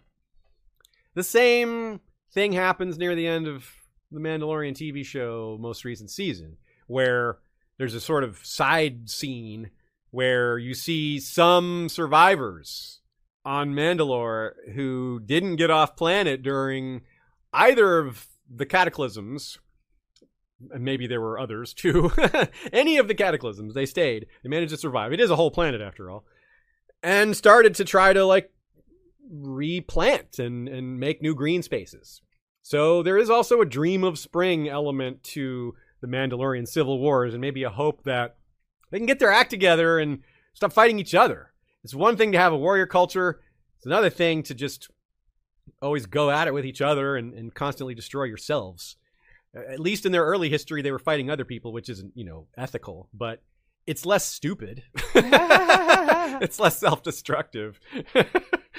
and we can maybe hope that's something that is coming and we'll maybe even see future parallels. After all, both of these stories are still ongoing. We don't know the end of A Song of Ice and Fire. We don't know the true fate of the Blackfyres, the Targaryens, Dany, the Iron Throne, the Sword, her dragons. Just as we don't know the ultimate fate of the Mandalorians as a people, as individuals, what will happen with Bo Katan, what will happen with Din Djarin, what will happen some of these houses. Will they reemerge? Will they become important? What kind of political system will they have? That's a question for Game of Thrones, too. If the Iron Throne is destroyed, are they going to form new kingdoms? Are they going to change their style of leadership? Mandalorians went through lots of iterations of government that kept coming back to the old way, right? They had things like a prime minister for a while. Duchess Satine appointed a prime minister when she was in power. But people tried to bring it back to the old way of Mandalore. No, the most powerful warrior rules us. And if no one is the most powerful warrior, then we exist in a state of violent chaos until someone does. You can see why that's not good, but they kept it going for so long, just like Westeros has been going for so long in this state of not advancing technologically, not moving forward culturally. We might see that when the books are done, or as sort of a coda or epilogue, some sense of growth, some sort of finally a change, something to come out of it. But even if that does happen, there may be elements that try to drag them back into the darkness of history into times that weren't so good. You know, some traditions are good, some cultural traditions are worth following and holding, but don't just uphold them because they're traditions. Don't just do what your ancestors did for the sake of doing what your ancestors did. So there's some real life lessons in there too, I think. Uh, which is something that George likes to, both Georges, George Lucas and George R. R. Martin, like to impart in their stories. They like to get at the human heart in conflict with itself or a human society in conflict with itself, which might be a more appropriate way of framing what we've discussed today. Because while there were a lot of individuals and a lot of them had conflict, like Bo Katan going against her sister, but also going against her people, like what side does she take? Or Dany, is she more interested in the throne or saving her people from the others? Which is more important? Well, I think we know which is more important, but her choices along the way are going to be what makes this story interesting and the reason we're going to read and reread it. And I think The Mandalorian has some similar things to offer. Uh, it's not as it doesn't have the uh, you know the depth of George R. R. Martin, I think, but the world building is great. I think it's very strong, and the expanded Star Wars universe has given us a lot more to dig into. I, for one, am very happy with it. I know Shea is a big fan too. We watch a lot of these shows together. Well, we watch them all together, pretty much. Yeah. Now, personally, I haven't seen a lot of the animated show. I haven't. A lot of these things happen in Clone Wars and Rebels. A lot of things I've described. I haven't actually seen very much of that. Uh, I have read a lot of books, seen all the movies, and seen all the TV shows that aren't animated. Shay is basically the same as me on that. Um, so we're we're kind of similar in that regard. We're currently watching Star Wars Visions. Yeah. We've seen the first five or six episodes of season two. I mean, like the Yeah. new season came out, but yeah, that's our current Star Wars consumption. Speaking of visions, e- there's even Ooh. prophecy and vision within the world of Star Wars. Of course, there's things like the chosen one that they thought Anakin was going to be, uh, and he was kind of in a way, and they mis- mis- misunderstood that prophecy. Right? They thought the chosen one that would bring balance to the Force was what Anakin was, and they misunderstood that prophecy, which is a recurring feature of A Song of Ice and Fire, of course. In fact, that person that restored balance to the Force did so by restoring the dark side to power to be in balance with the light side, which had been winning out for some time. So, yep, even that has some parallels in A Song of Ice and Fire uh, as well.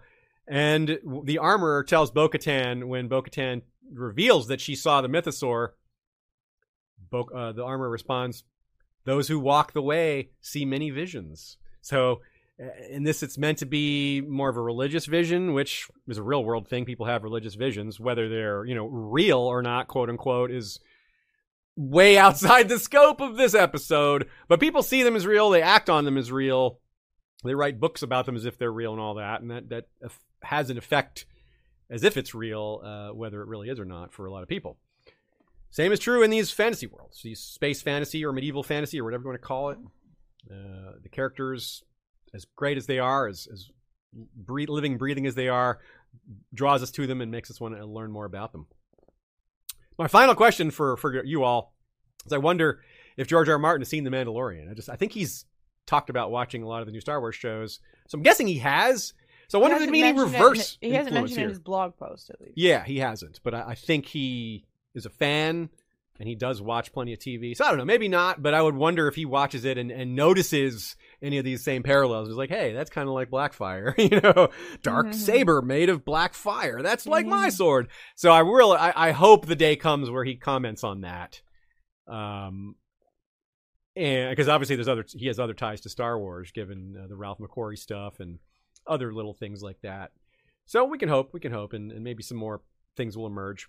Couple of questions from y'all here as we wrap things up. Guilty Undertaker says both Star Wars and Moulin Rouge have a character named Satine who falls in love with a character played by Ewan McGregor and dies tragically.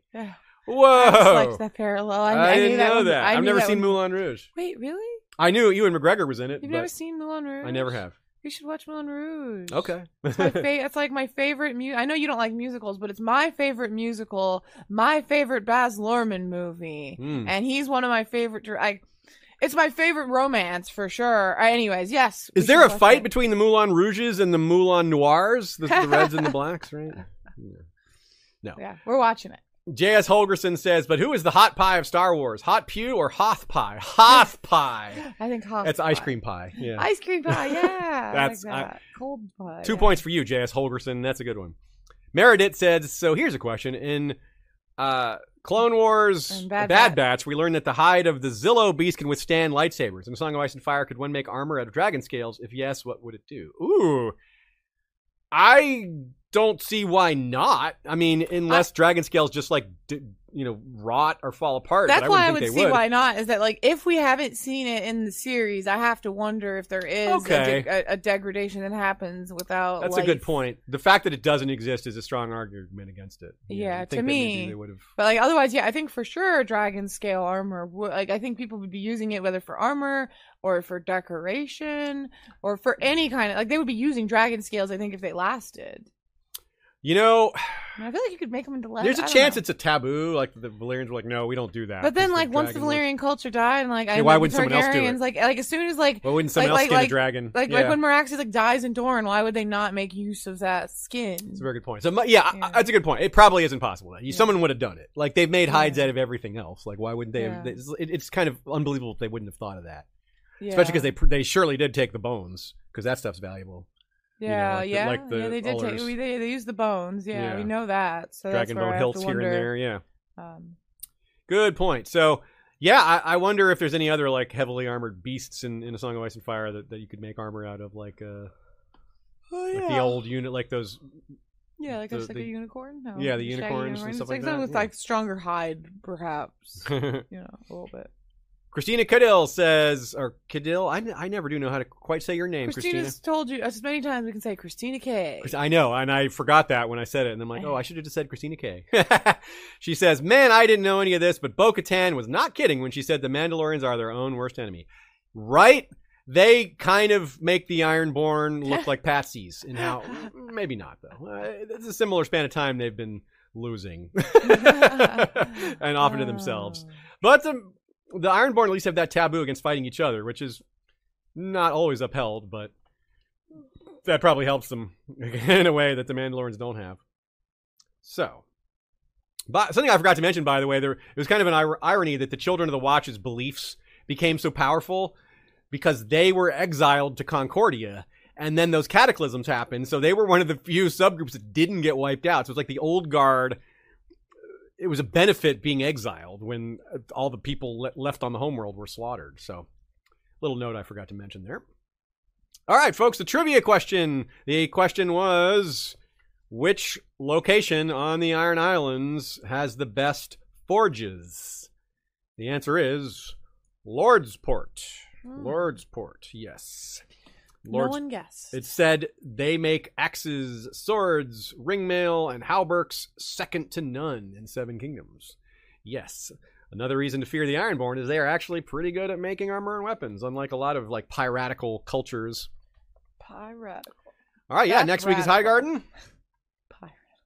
If you want to stay immersed, well, what better place than to check out our Blackfyre Rebellion series? All of them, not just the Bloodraven ones at the end, but also the Ninepenny King stuff. We mentioned them as uh, pirate lords and such, which would make a good fit for the Death Watches alliance with the Shadow Collective. Lots of parallels there. So check that out if you're so inclined. Otherwise, we'll see you next week for another new episode. Thanks to y'all who came and, and participated live. Thanks to those of you who support us on Patreon or Spotify with a subscription. A voluntary uh, monetary donation you give every month is really important to keeping our show going and keeping us strong and healthy. Thanks to Joey and Jesse and Bran and Michael Klarfeld for our video intro, our music, all that great stuff. Thanks to our Bengineer for the sound quality assistance. Thanks to those of you who came to see me on Twitch. We've moved our game streams over to Twitch. We played Tywin Lannister this past Friday, and that was good times. Playing Tywin, trying to role play a ruthless, evil dude. You know, it's not not my normal attitude, but it's one of the fun things of playing that game is trying to role play these characters we know so well and trying to role play the ones we don't know so well also. Yeah, and we need to get a certain number of streams in in a 30 day period on Twitch in order to unlock certain features.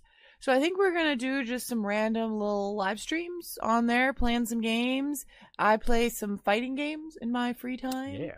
like Street Fighter and Tekken and Skullgirls and other fighting games. And so I think I will do a couple sessions playing that. If you if Beat any of those games sound great to you, let us know. It I mean, you might could play encourage a with share a me. particular way. Yeah, I mean, you yeah. could play with me. Like, That's it's true. the kind of thing where I could be like, hey, log on and let me send you the invite code and we could play fighting Yeah. games together. Good point. But really, it's just that we need to get seven streams in a month that are each over an hour.